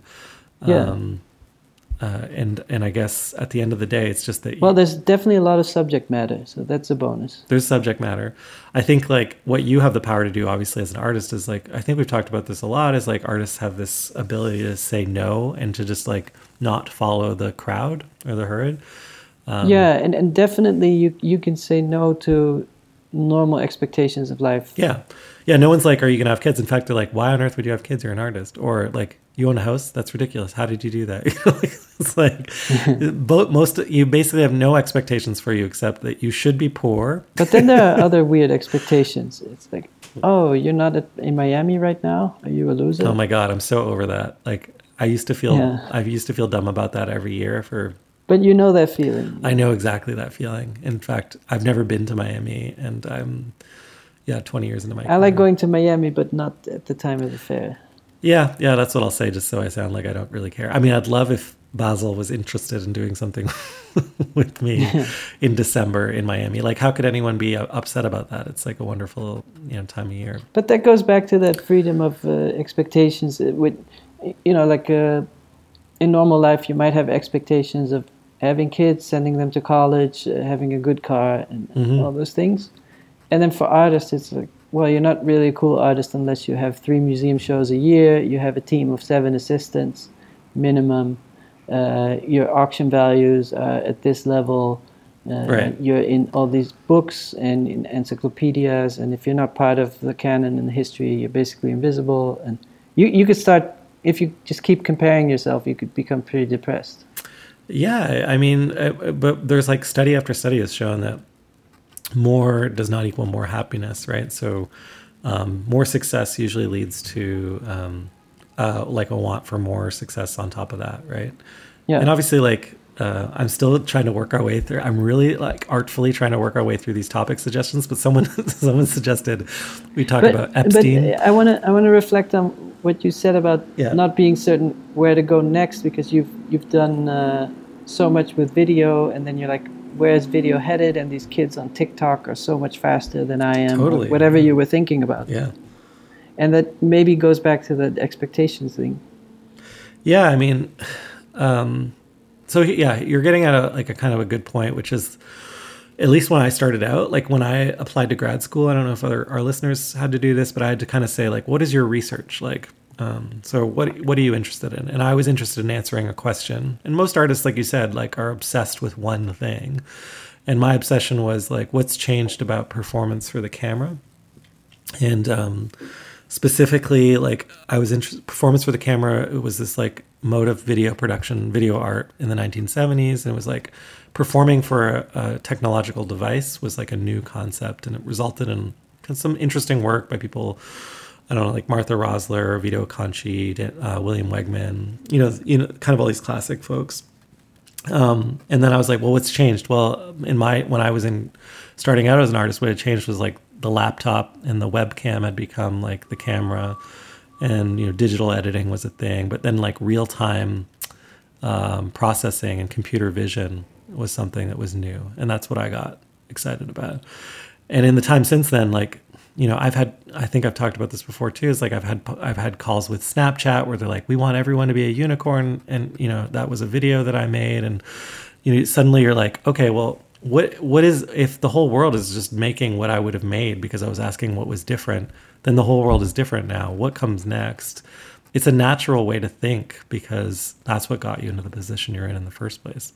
But it's very confusing for me as an artist, honestly, because I was like okay, I've done like aug- once augmented reality was like everyone's making face filters on Instagram. I don't want to fucking make face filters for Instagram, and I'll tell you why. Because like I also can't post a photo of like a nipple on Instagram. It's like a censored environment, and um, Yeah, yeah, it's the mall. yeah, it's the mall, and it's like I, like I don't want to help them out. Why would I help Instagram? Like you know what have they done for Well, me? Well, if they if they, I think if they really offered people serious amounts of money, and you like you make one face filter, and that you can live off of that for two years as an artist, and then be free. But they're not. They're just That would be driving engagement. They're just driving engagement in their own platform, right? So they can sell more Yeah. ads. Like there's But nothing in it for I me. I mean, it's a free world. They're fair. To, it, it's fair for them to try. Well, I mean, it does get to my true passion, which is the thing I'm working on like this month, um, which is artist precarity, uh, and and basically um, figuring out, you know, what does it mean to be sustainable as an artist, and how might we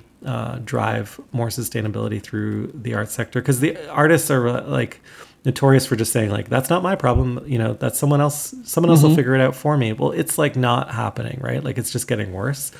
And there's been a ton of, of research and study on this and like artists are really among the most uh, precarious class of people and obviously Oh, Jeremy and the guilt. yeah i know but like uh, like so first of all the gig economy is something that happened over the last 10 years right now like what might Yeah. surprise you is that mo- like the largest share of gig economy workers are actually artists right so why are that why is that true? Well it's true because forever artists have had to do something to make some money so that they could do their art right? And so it's like oh great great gig economy great that's great for artists except that it's like not as great as a restaurant job probably. You know it's like the tips you're making are not as good. The the perks and benefits are not as good. It's just like and maybe you could also argue there's way too many artists because there's more artists alive today than there ever has been in all of time but like if we look at how we're consuming uh, as we were talking about earlier on the podcast it's like i've never consumed more media and paid artists less um, so i i think i do really want to find one business model or one and I know you do too because you've shared you've done projects early in your career where you shared you know your artist contracts and stuff like that. Um, Yeah, BYOB. BYOB and and we even created this podcast so that we could help other artists like deal with the, I mean all kinds of shit that goes through your head. Um, yeah, so I, I What I- about community gardens as artworks? well, yeah, there's tons of things that you can do.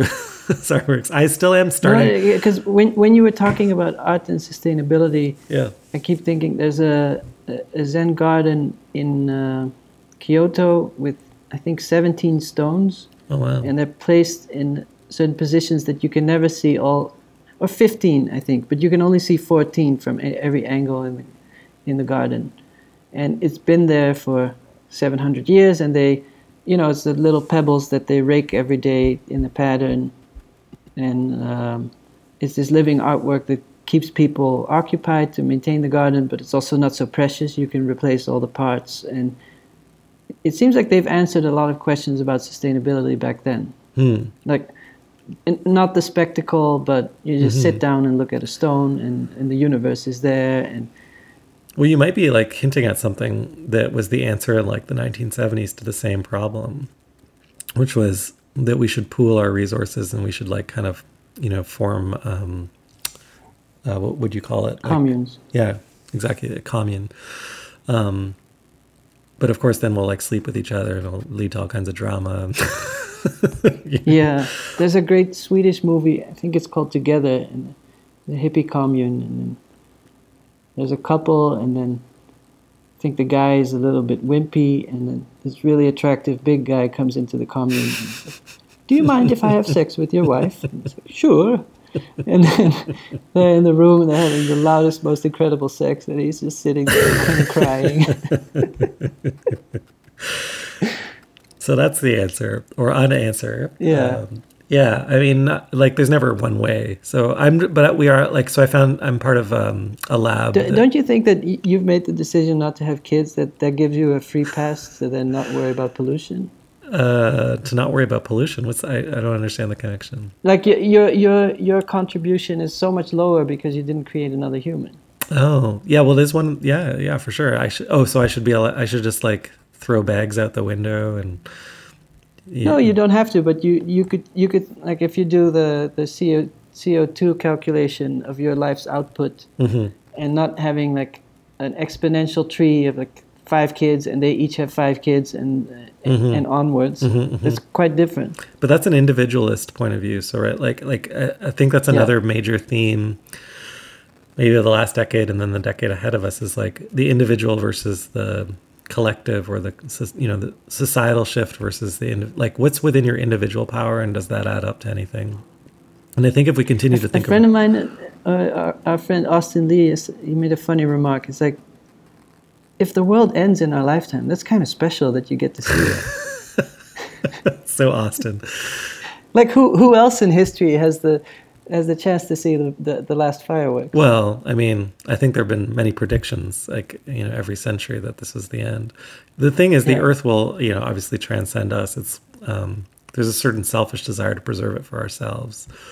Um, so, like, yeah, we could ruin everything. And, and of course, no one And then we cares. go to Mars. I mean, ultimately, yeah, yeah. Then we go to Mars. I'm actually like playing a video game right now, which is uh, about surviving Mars. It's like a you build a little city on Mars, and I, Kristen like saw that I was playing it. She immediately like threw a fit because it's so colonial of us to believe that like Yeah. oh it's so cute we're just taking over another planet anyway um i don't think any of yeah you you very quickly get to this point where either nothing matters or everything matters um and then it's like well why don't i just kill myself? And that's how i'm going to work in epstein. So segue to epstein which we don't have to talk about at all. We could just say epstein exclamation mark which uh, Yeah. tracky birthday uh, at tracky birthday on twitter suggested as a topic. But i do think that like um, just opting out uh, which is what epstein did when things get out of control is something that um, you know folks do. And as you get older too you like opt out of going to openings. You opt out of having dinner out you opt out of all kinds of things but my parents are at this point where they've opted out of so many things including internet access to like save money to your point earlier about canceling subscriptions where they're like completely disconnected from society and like friends and stuff and and how does that work for them? well, like it's not working. Like so, I'm like reconnecting them. So the, in the new year, I'm going to reconnect them to the internet. I'm going to like get them what, on what were some of the? How, how did it change their life? It changed it in such a way that like they were just downsizing to the point where um, they were. It was like they're preparing for death. You know, they're just like, oh yes, and we should get rid of this and get rid of that. I was like, how many is this going to be a 30 year down cycle of you? But why? What was the initial? and was sort of a cleanup urge. Uh, the initial thing was just that like we're retiring now, and that means life's over. Which you know, again, for me being turning 40 this year was also something I was reflecting on, which is like, um, apparently after 50, your me- your mental capacity, um, your your fluid thinking capability, and this is again like probably junk science, but like drops off a cliff, and like the things that made you successful in your job or life, like um, no longer function. It's like it's really hard to just think the way you used to think when you were younger. Even even if that was true, you could still uh, make the most of it. Yeah, well, that's the thing. Like, why wouldn't you? But you know, I remember my brother saying, You don't have to just accept like, oh, life is going to be terrible. Well, you can accept that you're. Here's one thing I can accept is that like my body's deteriorating, and I just I started noticing recently like um, I need to get like reading glasses. Um, but I've had glasses my whole life. So and also I take my glasses off to read. But the, it, the apparently anyway the science the, the, the science of it is my muscle for like fo- focusing through a lens is Yeah. just like weaker. Um, and then you're like, oh, and I was talking to the optometrist, and they're like, yeah, you're gonna love these eyes in seven years. I mean, because it's your eyesight's just gonna keep getting worse. And they were really excited about this. They're like, you should love this. like, you know, whatever you have right now, it's never gonna be better than this. And I was like, well, that's one way of thinking about it. Like, and of course, you could, you know, rather than sulk about it, you could be like, well, this is this is way better than it's gonna be in seven years. But that line of thinking can also get you to this point where it's like, well, I might as well just, you know, like resigned to the fact that things only get worse from here. But um, Yeah. regardless, we've had like a good decade. We've had a good year, me personally and Kristen. Um, like I met Yeah, Kristen yeah. a decade ago. Same you probably met Christina. Um, we've become very comfortable. You've established yourself as a, like you probably didn't know ten years ago that you'd be an established artist. I didn't know ten years ago the same thing. You know, so you take for granted. Like everyone out there who's super anxious, like, am I going to make it? Am I going to do well? You're going to gain experience over that time. You're probably it is probably going to get easier. Um, you know, I am from privilege, but I also know people that are not from privilege who have you know built skill and expertise over that time. And anyway, um, this is like the this is kind of like feels like the end of this this podcast, but it doesn't have to be. Uh, Yeah, were there other topics? Um, I think we've covered a lot of ground. well, there are some like real practical ones out there. Like obviously, we mentioned deep fakes very briefly. Um, there was a practical one about looping. Are you going to do work with deepfakes? Um, well, I was, yeah, I've, it's like an obvious thing. And talk to- about the camera But literally every artist did it. Like this is the thing we've talked about in other episodes, which is being first is really exciting, but being like tenth, it's not about. It's really if you're going to do Yeah. it, you got to bring something where you kind of. Yeah, and it's a little bit like uh, when people started making 8 bit art, and then it just becomes so broadly, so many people doing it, and it's such a specific aesthetic that then it just dies out. Yeah, exactly. Actually, you know, a lot of the work is ugly too, on top of everything. So, um, I think whatever happens, it's like the Gart. You know, we talk about the hype cycle quite often, but it's like Gartner's hype cycle, where like um, it'll it'll fade, and then some. You know, there'll be some new innovation. But it amazes me that when I was, you know, like ten years ago or fifteen years ago, like uh, there was this, um, you know, data moshing was like kind of a like a Yeah. movement, right? And that was just Like, like messing with codecs. yeah, just messing with like codecs was, you know, had opened up a huge creative palette of opportunity. So I'm hopeful that, you know, um, machine learning is and going to then be and then lead things uh, things resurface. So I saw a bunch of photorealist paintings at the Whitney there. Mhm.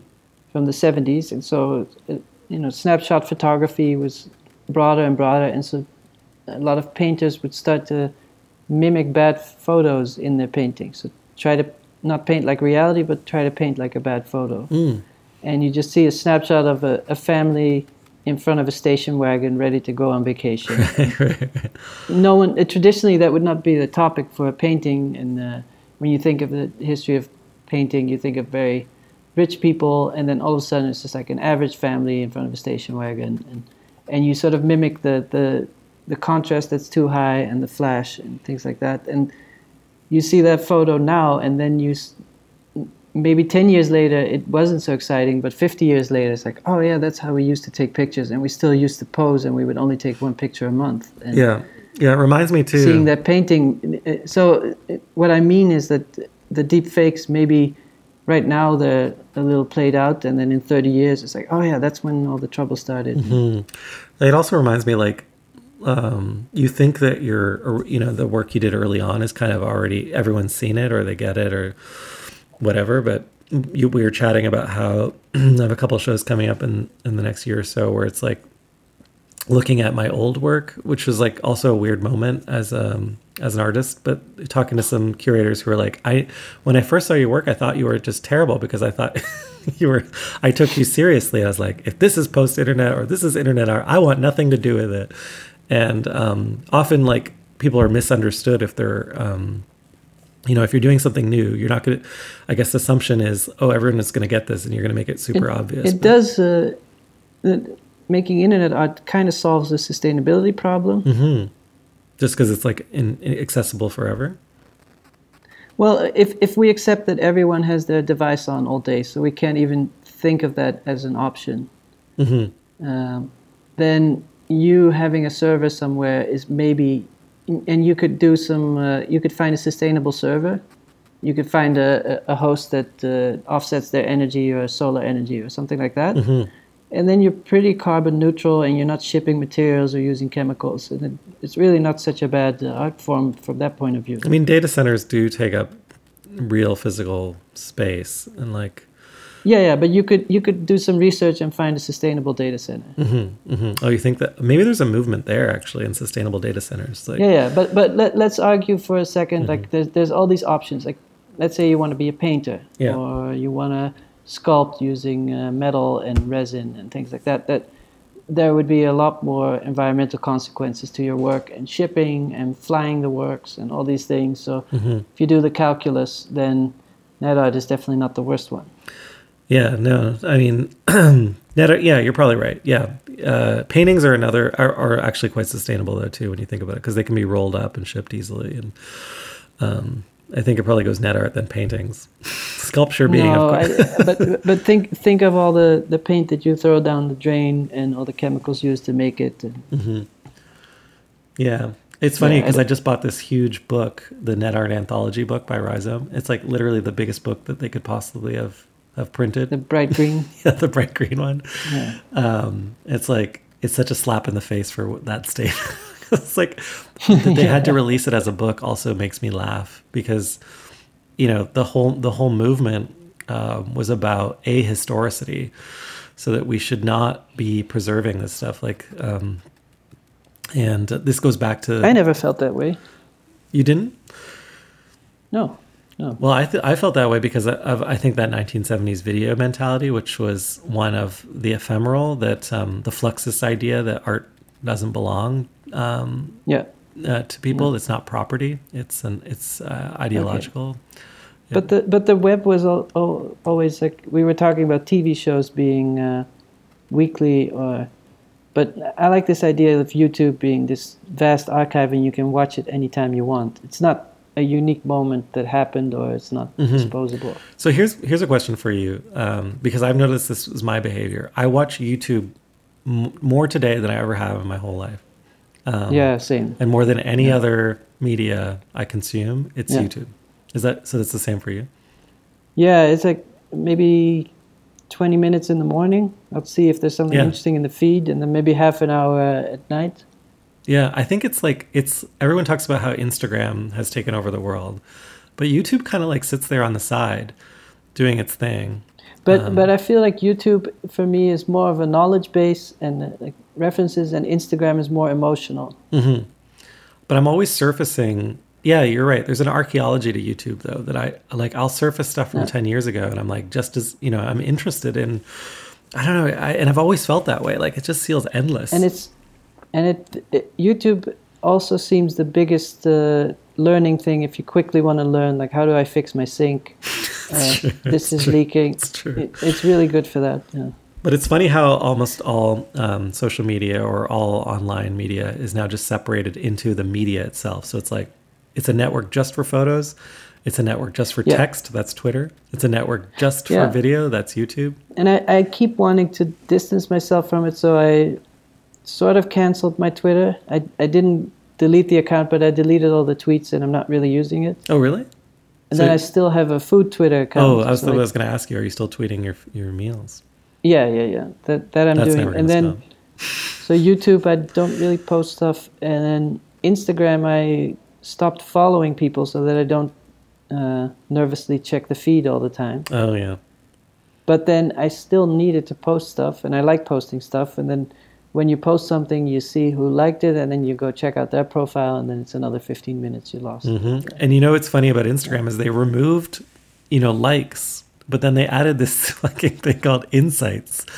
So they made this big deal about how they were ruining, the, you know. I thought they were planning to remove it, or did they? Well, they responded to the fact that they're ruining the world, right? Like the people are depressed and you know feeling terrible Yeah. about missing out, and so like we're going to remove the like the hearts right from The gamification. the gamification of a post. It's not about whether you had forty likes or whatnot. And I was like, oh, cool. And then they actually did it. But then like literally the next week or whatever, they added like a little thing um, to to every one of your posts, which is a link that says insights, and you and then you and you get even more information. Was it shared? Was it reposted? Like. How many times was it liked? Liked by who? What are the trends? yeah, Would you like to amplify this? Da, da, da. You're like, oh, Well, this okay. goes back to the, the company Basecamp, where they're like, well, we're just going to be the chill company and we're for a very specific group. Um, but then it seems like the most aggressive company will win. And because software works best when everyone's on the same platform, Mhm, then mhm. it, it's really hard to be the soft social company, uh, social network. Like, I, by the way, I'm, I'm looking at your Instagram now. I see your likes, so I don't know what you're talking about. What really? Yeah, it says how many views on your videos. But it doesn't show likes. you your own likes. Like, look at Yeah, your your stuff. So you click on a I photo. I think that they're, they're experimenting with this by region, so it might be in Oh, your region.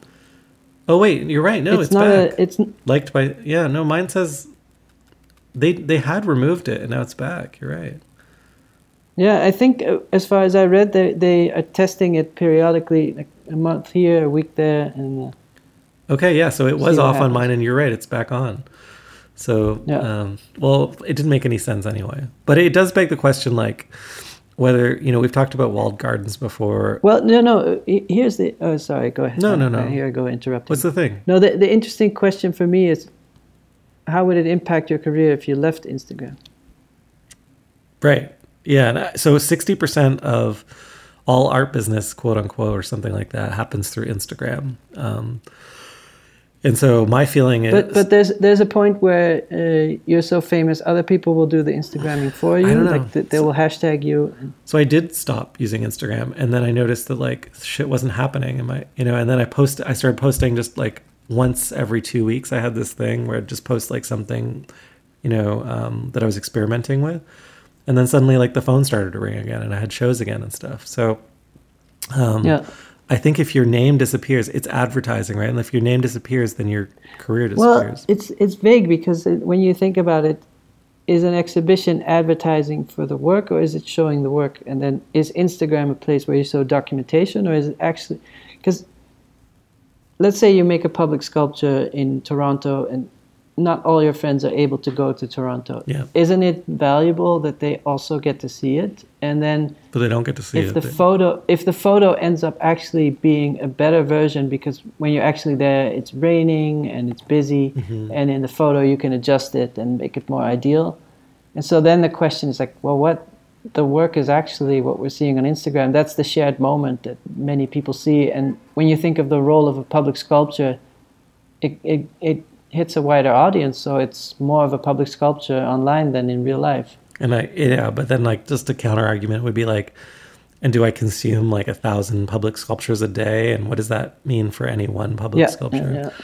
yeah, yeah. yeah. I don't know if we need. Yeah, I mean, it's.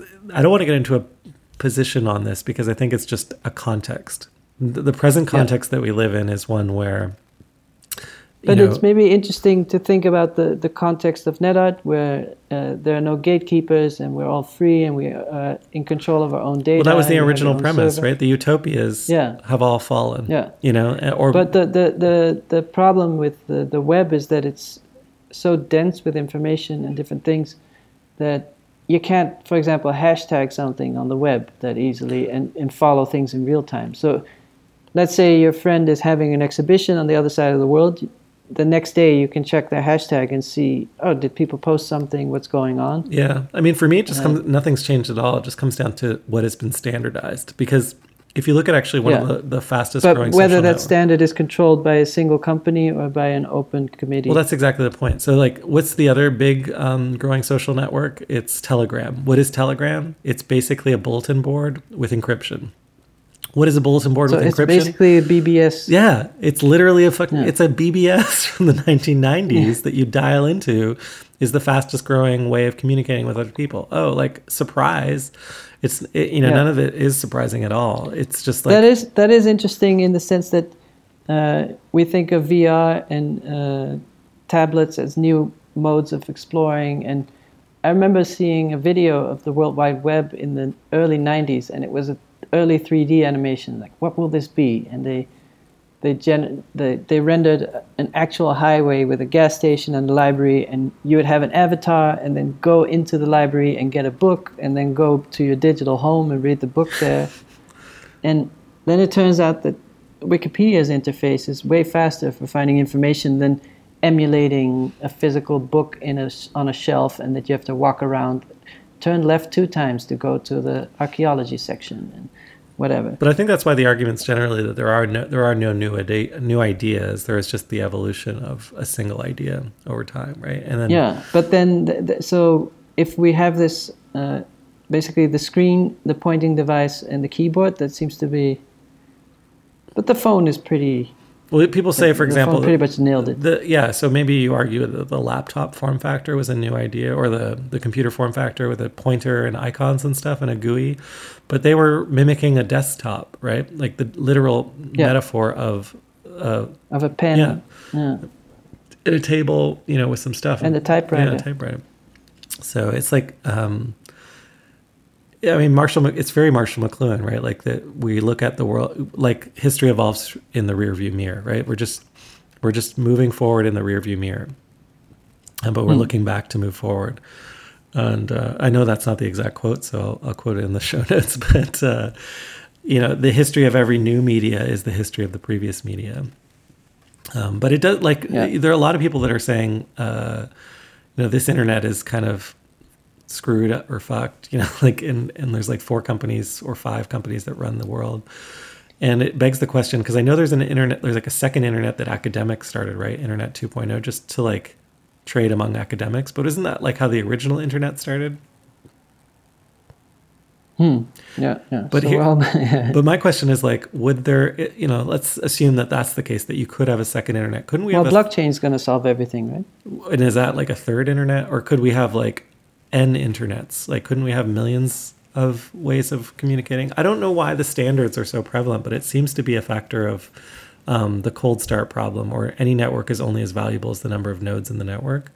So it's like Yeah. I don't want to be on some platform where there's like two other people because then, you know, what's the point? You know, I don't want to be locked into. It, it does seem, if you talk about a change, that uh, people moved away from sharing too much permanently, and uh, group chats have become more of a social network than Facebook. But the number one movement in the world outside of the internet is this idea of experiences, right? Like, so millennials don't want, you know, you've heard the quote, like, don't want things, they want experiences. And then there's all these goddamn, like, Instagram, like, experiences that you can um, get Yeah, involved with. Like, it's it, it. That's another topic. It's a little bit sad now if you travel, and it's very hard to find a place that's not swamped with people. But how could we not talk about it as um, as artists? Because I think um, it's r- Yeah, literally museums. it's like whenever I see like right now, there's a Dr. Seuss one here in Toronto that like, or it's the ice cream you know museum in, in New York a couple years ago. Every time I see that, I see that as like an artist has failed to seize an opportunity. you know, like there's It- like, well, you, you you could say that the artist fail if the goal is to reach as many people as possible, but that might not be the goal. Well, and there's that artist. Um, what's the artist group? The Laser um, uh, Kitten. God, why am I? I'm like googling this stuff. As a, what? It's not Laser Kitten. Ah, why am I? Do you know what I'm talking about? The artist group that sells like tickets to their installations. Meow uh, Meow Wolf. Is it Meow Wolf? Do you know what I'm talking about? No, I'm not sure. What really? Meow Wolf. Yeah, Meow Wolf, an immersive experiences company. I'm even working with someone from Meow Wolf, so they're gonna. Hopefully, they don't listen to this and they're like, "You don't even know where." How is the how So do what like Meow- the work of this? Meow Wolf is like they have a few locations. They have a, like I think they have staff of over 400 people now. They started out It's as like, like Blue Man Group. they started as an artist collective. Yeah, they were just doing little installations. Then they took over a mall as an installation. Now they have locations in Las Vegas, Santa Fe, Denver, and they make. Um, I think their their revenues are over a hundred million dollars or something absurd now. And they sell these sounds like ticketed. Blue Man Group. Yeah, it's like Blue Man Group. I guess that's yeah, that's nothing new. but basically, there's no performers, so you go and it's just like imagine uh, like an infinity room, like a or a, or whatever. That's Uh, funny. I didn't know about this. Yeah, it's like a, a, a glitter uh, haunted house. yeah, and they are the they've so a lot of people in our world I think are critical of them because they're financially successful, which I kind of find interesting, and uh, and probably also because they call themselves Meow Wolf. Um, so there's like a lot, you know, anything that's fun is not art. Um, that, that's not a quote. That's just like, you know, kind of. A, Yeah, but what what do you think of the work itself when you see the? Well, I haven't. I haven't actually experienced it. When you look at it, it looks like tropes from other. Like there's a. If you go to their website, you'll Like see Tumblr. like there's a tunnel made of TVs. You're like, hmm, that could be a Nam June Paik. You know. And I've Yeah. talked to folks that work with the group, and you know they have a research and development department that like researches you know ideas and it's similar to an agency where they might pitch different ideas for how things could work and you know but they have all these produ- Well- you know all the same problems of running What- you run into in an agency What's interesting to me about this is, and I think this came up a few times on the podcast, is uh, in theory, I'm for democratization and making art available at a low price for a lot of people and creating enthusiasm to a wide audience. Mhm.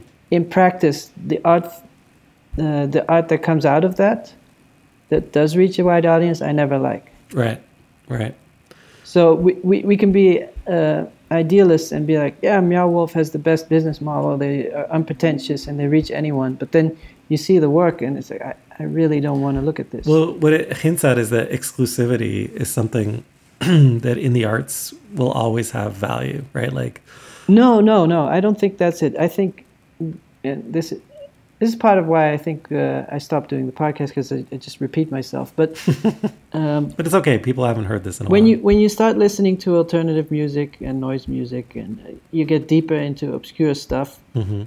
you realize that the stuff that most people like is usually not good Mhm. and so there's something about uh, when you make a certain kind of extreme music whether it's free jazz or uh, uh, experimental performance or whatever and you know that if you're really doing your job well not many people are going to like it Mhm. right and so there's something about it, the democratization of art that you're gonna, the the stuff that will succeed will be the stuff that most people like, and I don't like that. So and i think the other thing I don't- yeah the other thing is I, like I, I mean, I can ironically enjoy a Britney Spears song, but I just I, I don't like pop music. It's uh, and I, I'm I'm shocked that you're subscribed to the Disney Plus, and uh, I will judge you for that. But uh, you know, we, we have to stand for something, and if we're gonna just make what's already out there and what George Lucas is good at, is like, I don't know. Yeah. Well, I mean, you hint also at something, which is that if It's it's not so. No, just just to finish the thought, there, there was an interview with Larry Gagosian about elitism of the art world and art being expensive, and he said, art is not elitist because it's expensive. Um, because when you think about it, poetry is not expensive, but how many people really read poetry? Take the time to read it. and to get it's to not know it. because of the financial barrier. So um that's the real deal to me. That, that if if you're really pushing something and making something interesting, a lot of people are gonna zone out. Yeah. No, I, I hear and not saying. zone out. They're gonna they're gonna take off. They're gonna lose interest. But I, I like my counter would just be like, um, what like the marketing point of view would be like people don't know what they want until you tell them. Um, and I think in some of these cases, it's just like it's actually not that they've made it art that's more popular because, like I said, it looks like an Nam June Paik. Um, it's that they found a way to No, it doesn't look like it. It looks like Tumblr. And and there's uh, uh, you're talking about Meow Company, but uh, Steve Jobs. There was an interview with Steve Jobs in his NeXT days when he was a bit depressed, and uh, so they interviewed him, and he was complaining about a lot of stuff. He he sounded kind of down, and the, they were talking about the educational possibilities of the computer. Mm. And uh, because NeXT was a, a, company meant for universities, and they're doing powerful research. And he said, "Yeah, the computer's not going to solve the problems of real attention of a human teacher, etc." And then he said, "I." I used to believe in conspiracy theories and that the government was sponsoring TV to be really dumb to keep people complacent. And then he said, the sad thing I found out by actually researching media as a business is that people just choose to look at dumb stuff and they prefer it. Mm-hmm. They don't want to have a. So. I think it's dangerous, though, to um, use the um, term people, right? Because there are different kinds of people. Yeah, yeah, but there are numbers. You could see the average viewing numbers. Mm-hmm, and then, uh, mm-hmm. all I'm saying is, and this is maybe just with punk music or metal or whatever uh, you're into Cigars, fine if wine. too many people like it, it's time to move on. Mm-hmm. No, you're right. I mean, um, or at least there's subculture and then there's culture, culture. And I think most um, of what you and I would call art is subcultural. Yeah. But even something like Damien Hirst, you could see he's like a more of a Michael Bay than an independent filmmaker. Yeah, but like Damien Hirst, like good example actually, because I don't think people right now are super aware of Damien Hirst. Like he kind of jumped the shark, uh, pun intended. right, like he overexpanded and then missed the subculture that he was, that really made him special. Right, it's like he didn't transcend. Yeah, special is a good word. Yeah. Like it loses its yeah. Yeah, it wasn't special anymore. Like I don't want to see. God, the last like Damien Hirst show I saw was I think at Gagosian or something, and it was just like, like just a, retrospective. But you realized, oh my God, this is like such bad work. You know, and it was like a whole room of butterfly paintings or something. And he's one of the more. Uh, uh, he made a lot of work that is affordable. That you you you can buy a Damien Hirst calendar or a small sculpture for under hundred dollars, and so in that sense, he's reaching out to people. Sure. My favorite example that's William Wegman, who was like, I thought a brilliant video artist who made just like, you know, probably 10 good videos in the 1970s. And then some of them had dogs in them, and, and those were more popular and decided to make calendars with dogs dressed as humans for the rest and of They became career. hugely popular. Yeah. But I don't yeah. think at that point anyone was like, he's an artist. They're like, no, he's like a calendar dog, you know, dog calendar guy. I do think with him, there's still a subversive element of, of bringing that weirdness into sort of a hallmark uh, context between the gift cards. Well, here's like an example for you that yeah, I, I see what you're saying. But uh, so so one artist um, that I really admired in the when I was in school and I and I and I just ran into their work at a show in DC again was this artist Alex Bag and Alex Bag was the youngest artist ever to appear on Artforum in the 1990s and she did these like hilarious personas in video in the series called Fall 95. Kind of a Ryan Trecartin type. She was like Ryan Trecartin way before Ryan Trecartin. I really do hope that Ryan Trecartin saw Fall 95 before he created any of his video work because it, it, was like legitimately so incredible. And then it's like, where did Alex Bag go? And I saw her at, in this group show that had a few of our other friends in it, like Tabor and Petra and folks like that. And and I go to the show, and it actually, like, her work was legitimately kind of awesome in the show. Like, she took over the bathroom and she paired, like, her photos, photos of her and her son in the shower with um, soap, and, like, the soap was dripping down the wall. Um, and it, like, it made me laugh because it was like she was pairing zest with photos as if it was, like, so unpretentious. Yeah. But, you know, uh, so I followed her on Instagram when I got home, and then she, like, followed me back right away. I was like, this, you know, again, it, was this what made this person special was still seemingly alive, but um, I don't know where I'm going with this, but his, like in in the history of art, it it seems like I know about them, right? And I continue to follow them. Similar to your Jody comment earlier, we're in MoMA, but it's never going to work out. the thing that's never yeah. going to work out is like the thing that you and I see in them, and that a few others would see in them that's super special, would be the very reason that it's never going to work out. Like yeah, and I do think I, uh, sort of my critique of mainstream culture.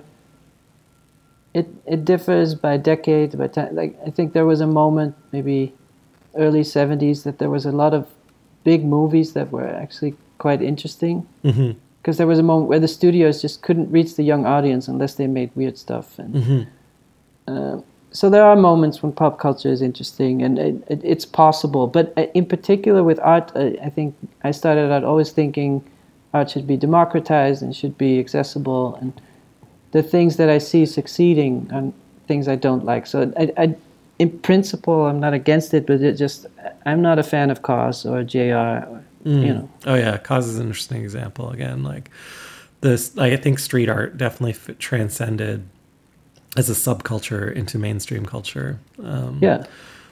and we've talked about that before, but it's pretty incredible. Well, here I go again with opinions. Yeah. Yeah. Anyway, we're coming up on two hours of recap, and have we, you know, have we Yeah. really recapped the year and the decade? We didn't really talk about the year at all. Um, it was more about um, the decade. A few things changed this Yeah. year, but in the grand scheme of art and culture, which I think we're usually talking on a hundred year, maybe five hundred year cycle, not much has changed.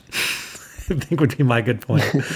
um, you know, we're still kind of Yeah. in this et- eternal conflict between too much and too little of everything. And Yeah. uh, and uh, I would tell everyone uh, don't feel guilty and do what you want. oh, there was one last question, and this is like from this is one last topic. Uh, not to like ruin your good point, which was like a marvelous poetic end, but this is like hilarious to me. So from T- Karen Derricade's, uh, she's she's like she asked for the topic to be auto looping videos online. Actually, that's not the only thing she asked for, but that's the only thing I saw in her thing because this is a theme that has tra- like existed for decades. I guess I never see them because I have ad block. auto loop. No, well, she was like, "How do you know? I want to be able to auto loop a video online." And this is actually, if you're an internet artist who made video, was an issue for a long time. If you put something on YouTube, you couldn't loop it. Um, No. And so I was like, I So responded then you like, have to render a 10 hour video and it's not really a loop. and actually, but uh, so I was doing something at work and someone um, looped a video on YouTube, and I was like, "How did you do that?" And it, it blew my mind. There is a setting now. Just, this is more of a PSA that you can loop videos on YouTube now, uh, and you could you can put it in a URL if you want to make it programmatic or whatever. Um, and uh, that's pretty exciting. I mean, that's progress. it's been ten years, and now we can loop videos online. So um, you you know you think there's no progress, nothing ever changes, but then here we go. you can you go. watch the same I think videos on. Instagram loop by default. Um, do they? Yeah, I guess so. You're right. Yeah. I mean, the loop is like a whole topic in of itself. A Um, genre, yeah. But I think that that's what the that's what today's good point is about. Is like history is just a loop. Um, Yeah. Yeah, they had some. Yeah, time. That's that. That was what Karen really wanted to talk about was time, time based. Time, work. bro. Yeah, time, bro. But it's been really good catching up with you, and we didn't Yeah. interrupt each other as much as I thought we would. Yeah, I'm not sure.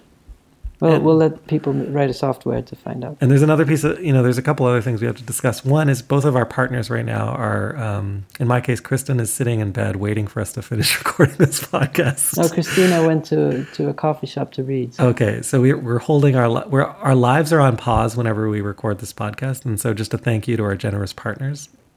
I guess Yeah, also a thank you to our beautiful listeners who, um, again, I said like a thousand people a month still listen to the show, even though we haven't produced a new show in over a year. So I assume these are either new people, Raphael. I should look into the details, or I think it's SoundCloud that does that so you keep paying for the subscription. it's that, or maybe some people are just re-listening to some of the classics. I wonder what those classics are. Oh, it's it's younger people and they want to. I think I assumed that we were producing garbage every week, so it's really nice to just because we you know we went into No. this not thinking. Well, we didn't really think we were bring, creating any value in the first place, right? Because we didn't know what we are we still don't know what we're doing. Well, I, I really thought of it as uh, uh, sometimes I do talks at schools and maybe 100 people or 200 people see it. hmm And I thought this would be a way, sort of, we make an archive of two artists and talking about how we come across things and the things we choose to do and the things we choose not to do. And Well, here's something. maybe it's helpful because yeah, a lot of artist talks when I was in school were very helpful, more than the everyday teachers because uh, it's just like a fresh outside perspective and it was very helpful to me. I miss art school tremendously, though. For that, I mean, I, I spoke at. Do you? uh, yeah, I mean, I speak at schools. What I, do you miss about it? I, I think it's just the bubble, you know, being being in that bubble with everyone kind of chasing the same impossible dream. Um, It's So really the, the, the camaraderie. Yeah, yeah, the camaraderie of the impossible dream. Like you, you eventually you end up like us, and you know, there's a certain cynicism, cynicism built into the impossible dream. And what about teaching for you? Well, teaching, of course, is like a total scam. But you, you don't think that would bring you in, in that bubble again? Yeah, maybe it would, but I, it. Here's the thing about teaching, in my experience, and again, I'd love to hear, you know, from others too. But like, is that you put? It's so easy to put all of your energy into it because it's such a rewarding experience. Yeah. Um, there's nothing more rewarding than helping um, someone get over their first kind of stumbling I, blocks. I have I have more and more that I enjoy uh, conversations with people one on one, but I have a hard time with groups because it's just hmm uh, it's the, the conversation gets so scattered, and then I lose interest. And so I, I I don't look I don't miss school in that sense. I prefer to have lunch with people. I'm surprised in this in this podcast actually you didn't talk at all about how time is meaningless, like uh, and that these are all arbitrary. Um, everything's arbitrary. That's usually that's your kind of Yeah, yeah. The, well, I, I- I would. Uh, that's maybe if there's anything helpful, I could say that uh, you can't measure quality of your work, so don't worry about it. Yeah, whether you're a student or you you're 40 years old like uh, like me, there's actually nothing different between us except a, a bunch of time that's meaningless that we invented. Um, anyway, Yeah. the one thing we normally would do is we'd do a field recording. Um, Yeah, I don't think we have one. yeah, uh, so I don't know. Maybe we, archive. Should we should we go out and record something and then surprise our listeners? I guess. Like I could go Okay. record my day later today. Yeah, and uh, you could do the same. And and then I, I know we're not going to record another episode, but I still love hear, hearing uh, field recordings. Or we'll record another episode next year. But yeah. uh, Maybe next year, in uh, like early December. We'll the only thing, field you know, what, here's a question for you: Would anything change that? Like, what if everyone who listened to this had to share it? no, no, because being popular wouldn't help. It, that wouldn't make this podcast better because it's just for you and I anyway. Um, like, would anything change your Um, mind? Um, and, and- and one of the answers would be okay if we we got a million dollars a week to do this, I would definitely do it. Oh, okay, that's a lot of money. Yeah, it would be hard to say Yeah. no. Okay. Yeah. So if so anyone who's listening out there who has a million dollars and a field recording to go with it. so I can hear Yeah. you. No, but but but um, I I think uh, part of it is the conflict of as you do you do you ever feel like uh, there's too much media and it's taking away from your time to make things? We know what? Like the number of podcasts I listen to has been dwindling. And the my my only desire, and one of the most popular podcasts I think on on air right now, a bunch of them are long form interviews. Um, Is I actually am not seeking content; I'm seeking companionship and Oh, yeah, uh, yeah. and relationships. So we And do offer that. And so, like, yeah, we offer, uh, um, you know, waves of love. And I think that that uh, love in general, this was, by the way, the last topic that was suggested. uh, love is something that we can give, uh, that we can project out into the world, and it, and it will always have value. Um, but I, I, I actually truly believe that. So, um, I love, I, and I love talking to you just because you're an old friend, and, and it's always interesting. Even when we rehash the same old topic, I like to see has anything changed about it. You know, How- do I feel any Yeah, yeah, differently? yeah. But you notice sometimes with parents, they bring up the same topics, and at some point, like, I know this story. Yeah, it's true. Buy real estate. That's the one in my family. Why aren't you But buying then more real estate? it's funny they focus so much on buying real estate, and now they're like, we have to cancel all our subscriptions, or we'll, or we'll die. Yeah, exactly. anyway, um, yeah, it's been lovely. Happy New Year to everyone who's listened uh, and is maybe to listen in the future. And um, rate and review us on Apple Podcasts. Uh, what else? Yeah, start your own podcast. Start your own one. Yeah, for God's sake. Maybe someone now can take over. a lot of the ones that started while we were in business have you know gone out of business but i think bad at sports is still out there if we, if we wanted to recommend one hyperallergic is still still recording Yeah, um, yeah go out and listen to some art podcasts um, let us know what you're listening to hit us up on twitter but not raphael because you're not on twitter anymore um, but thank you Yep. Okay, enjoy your New Year's Eve.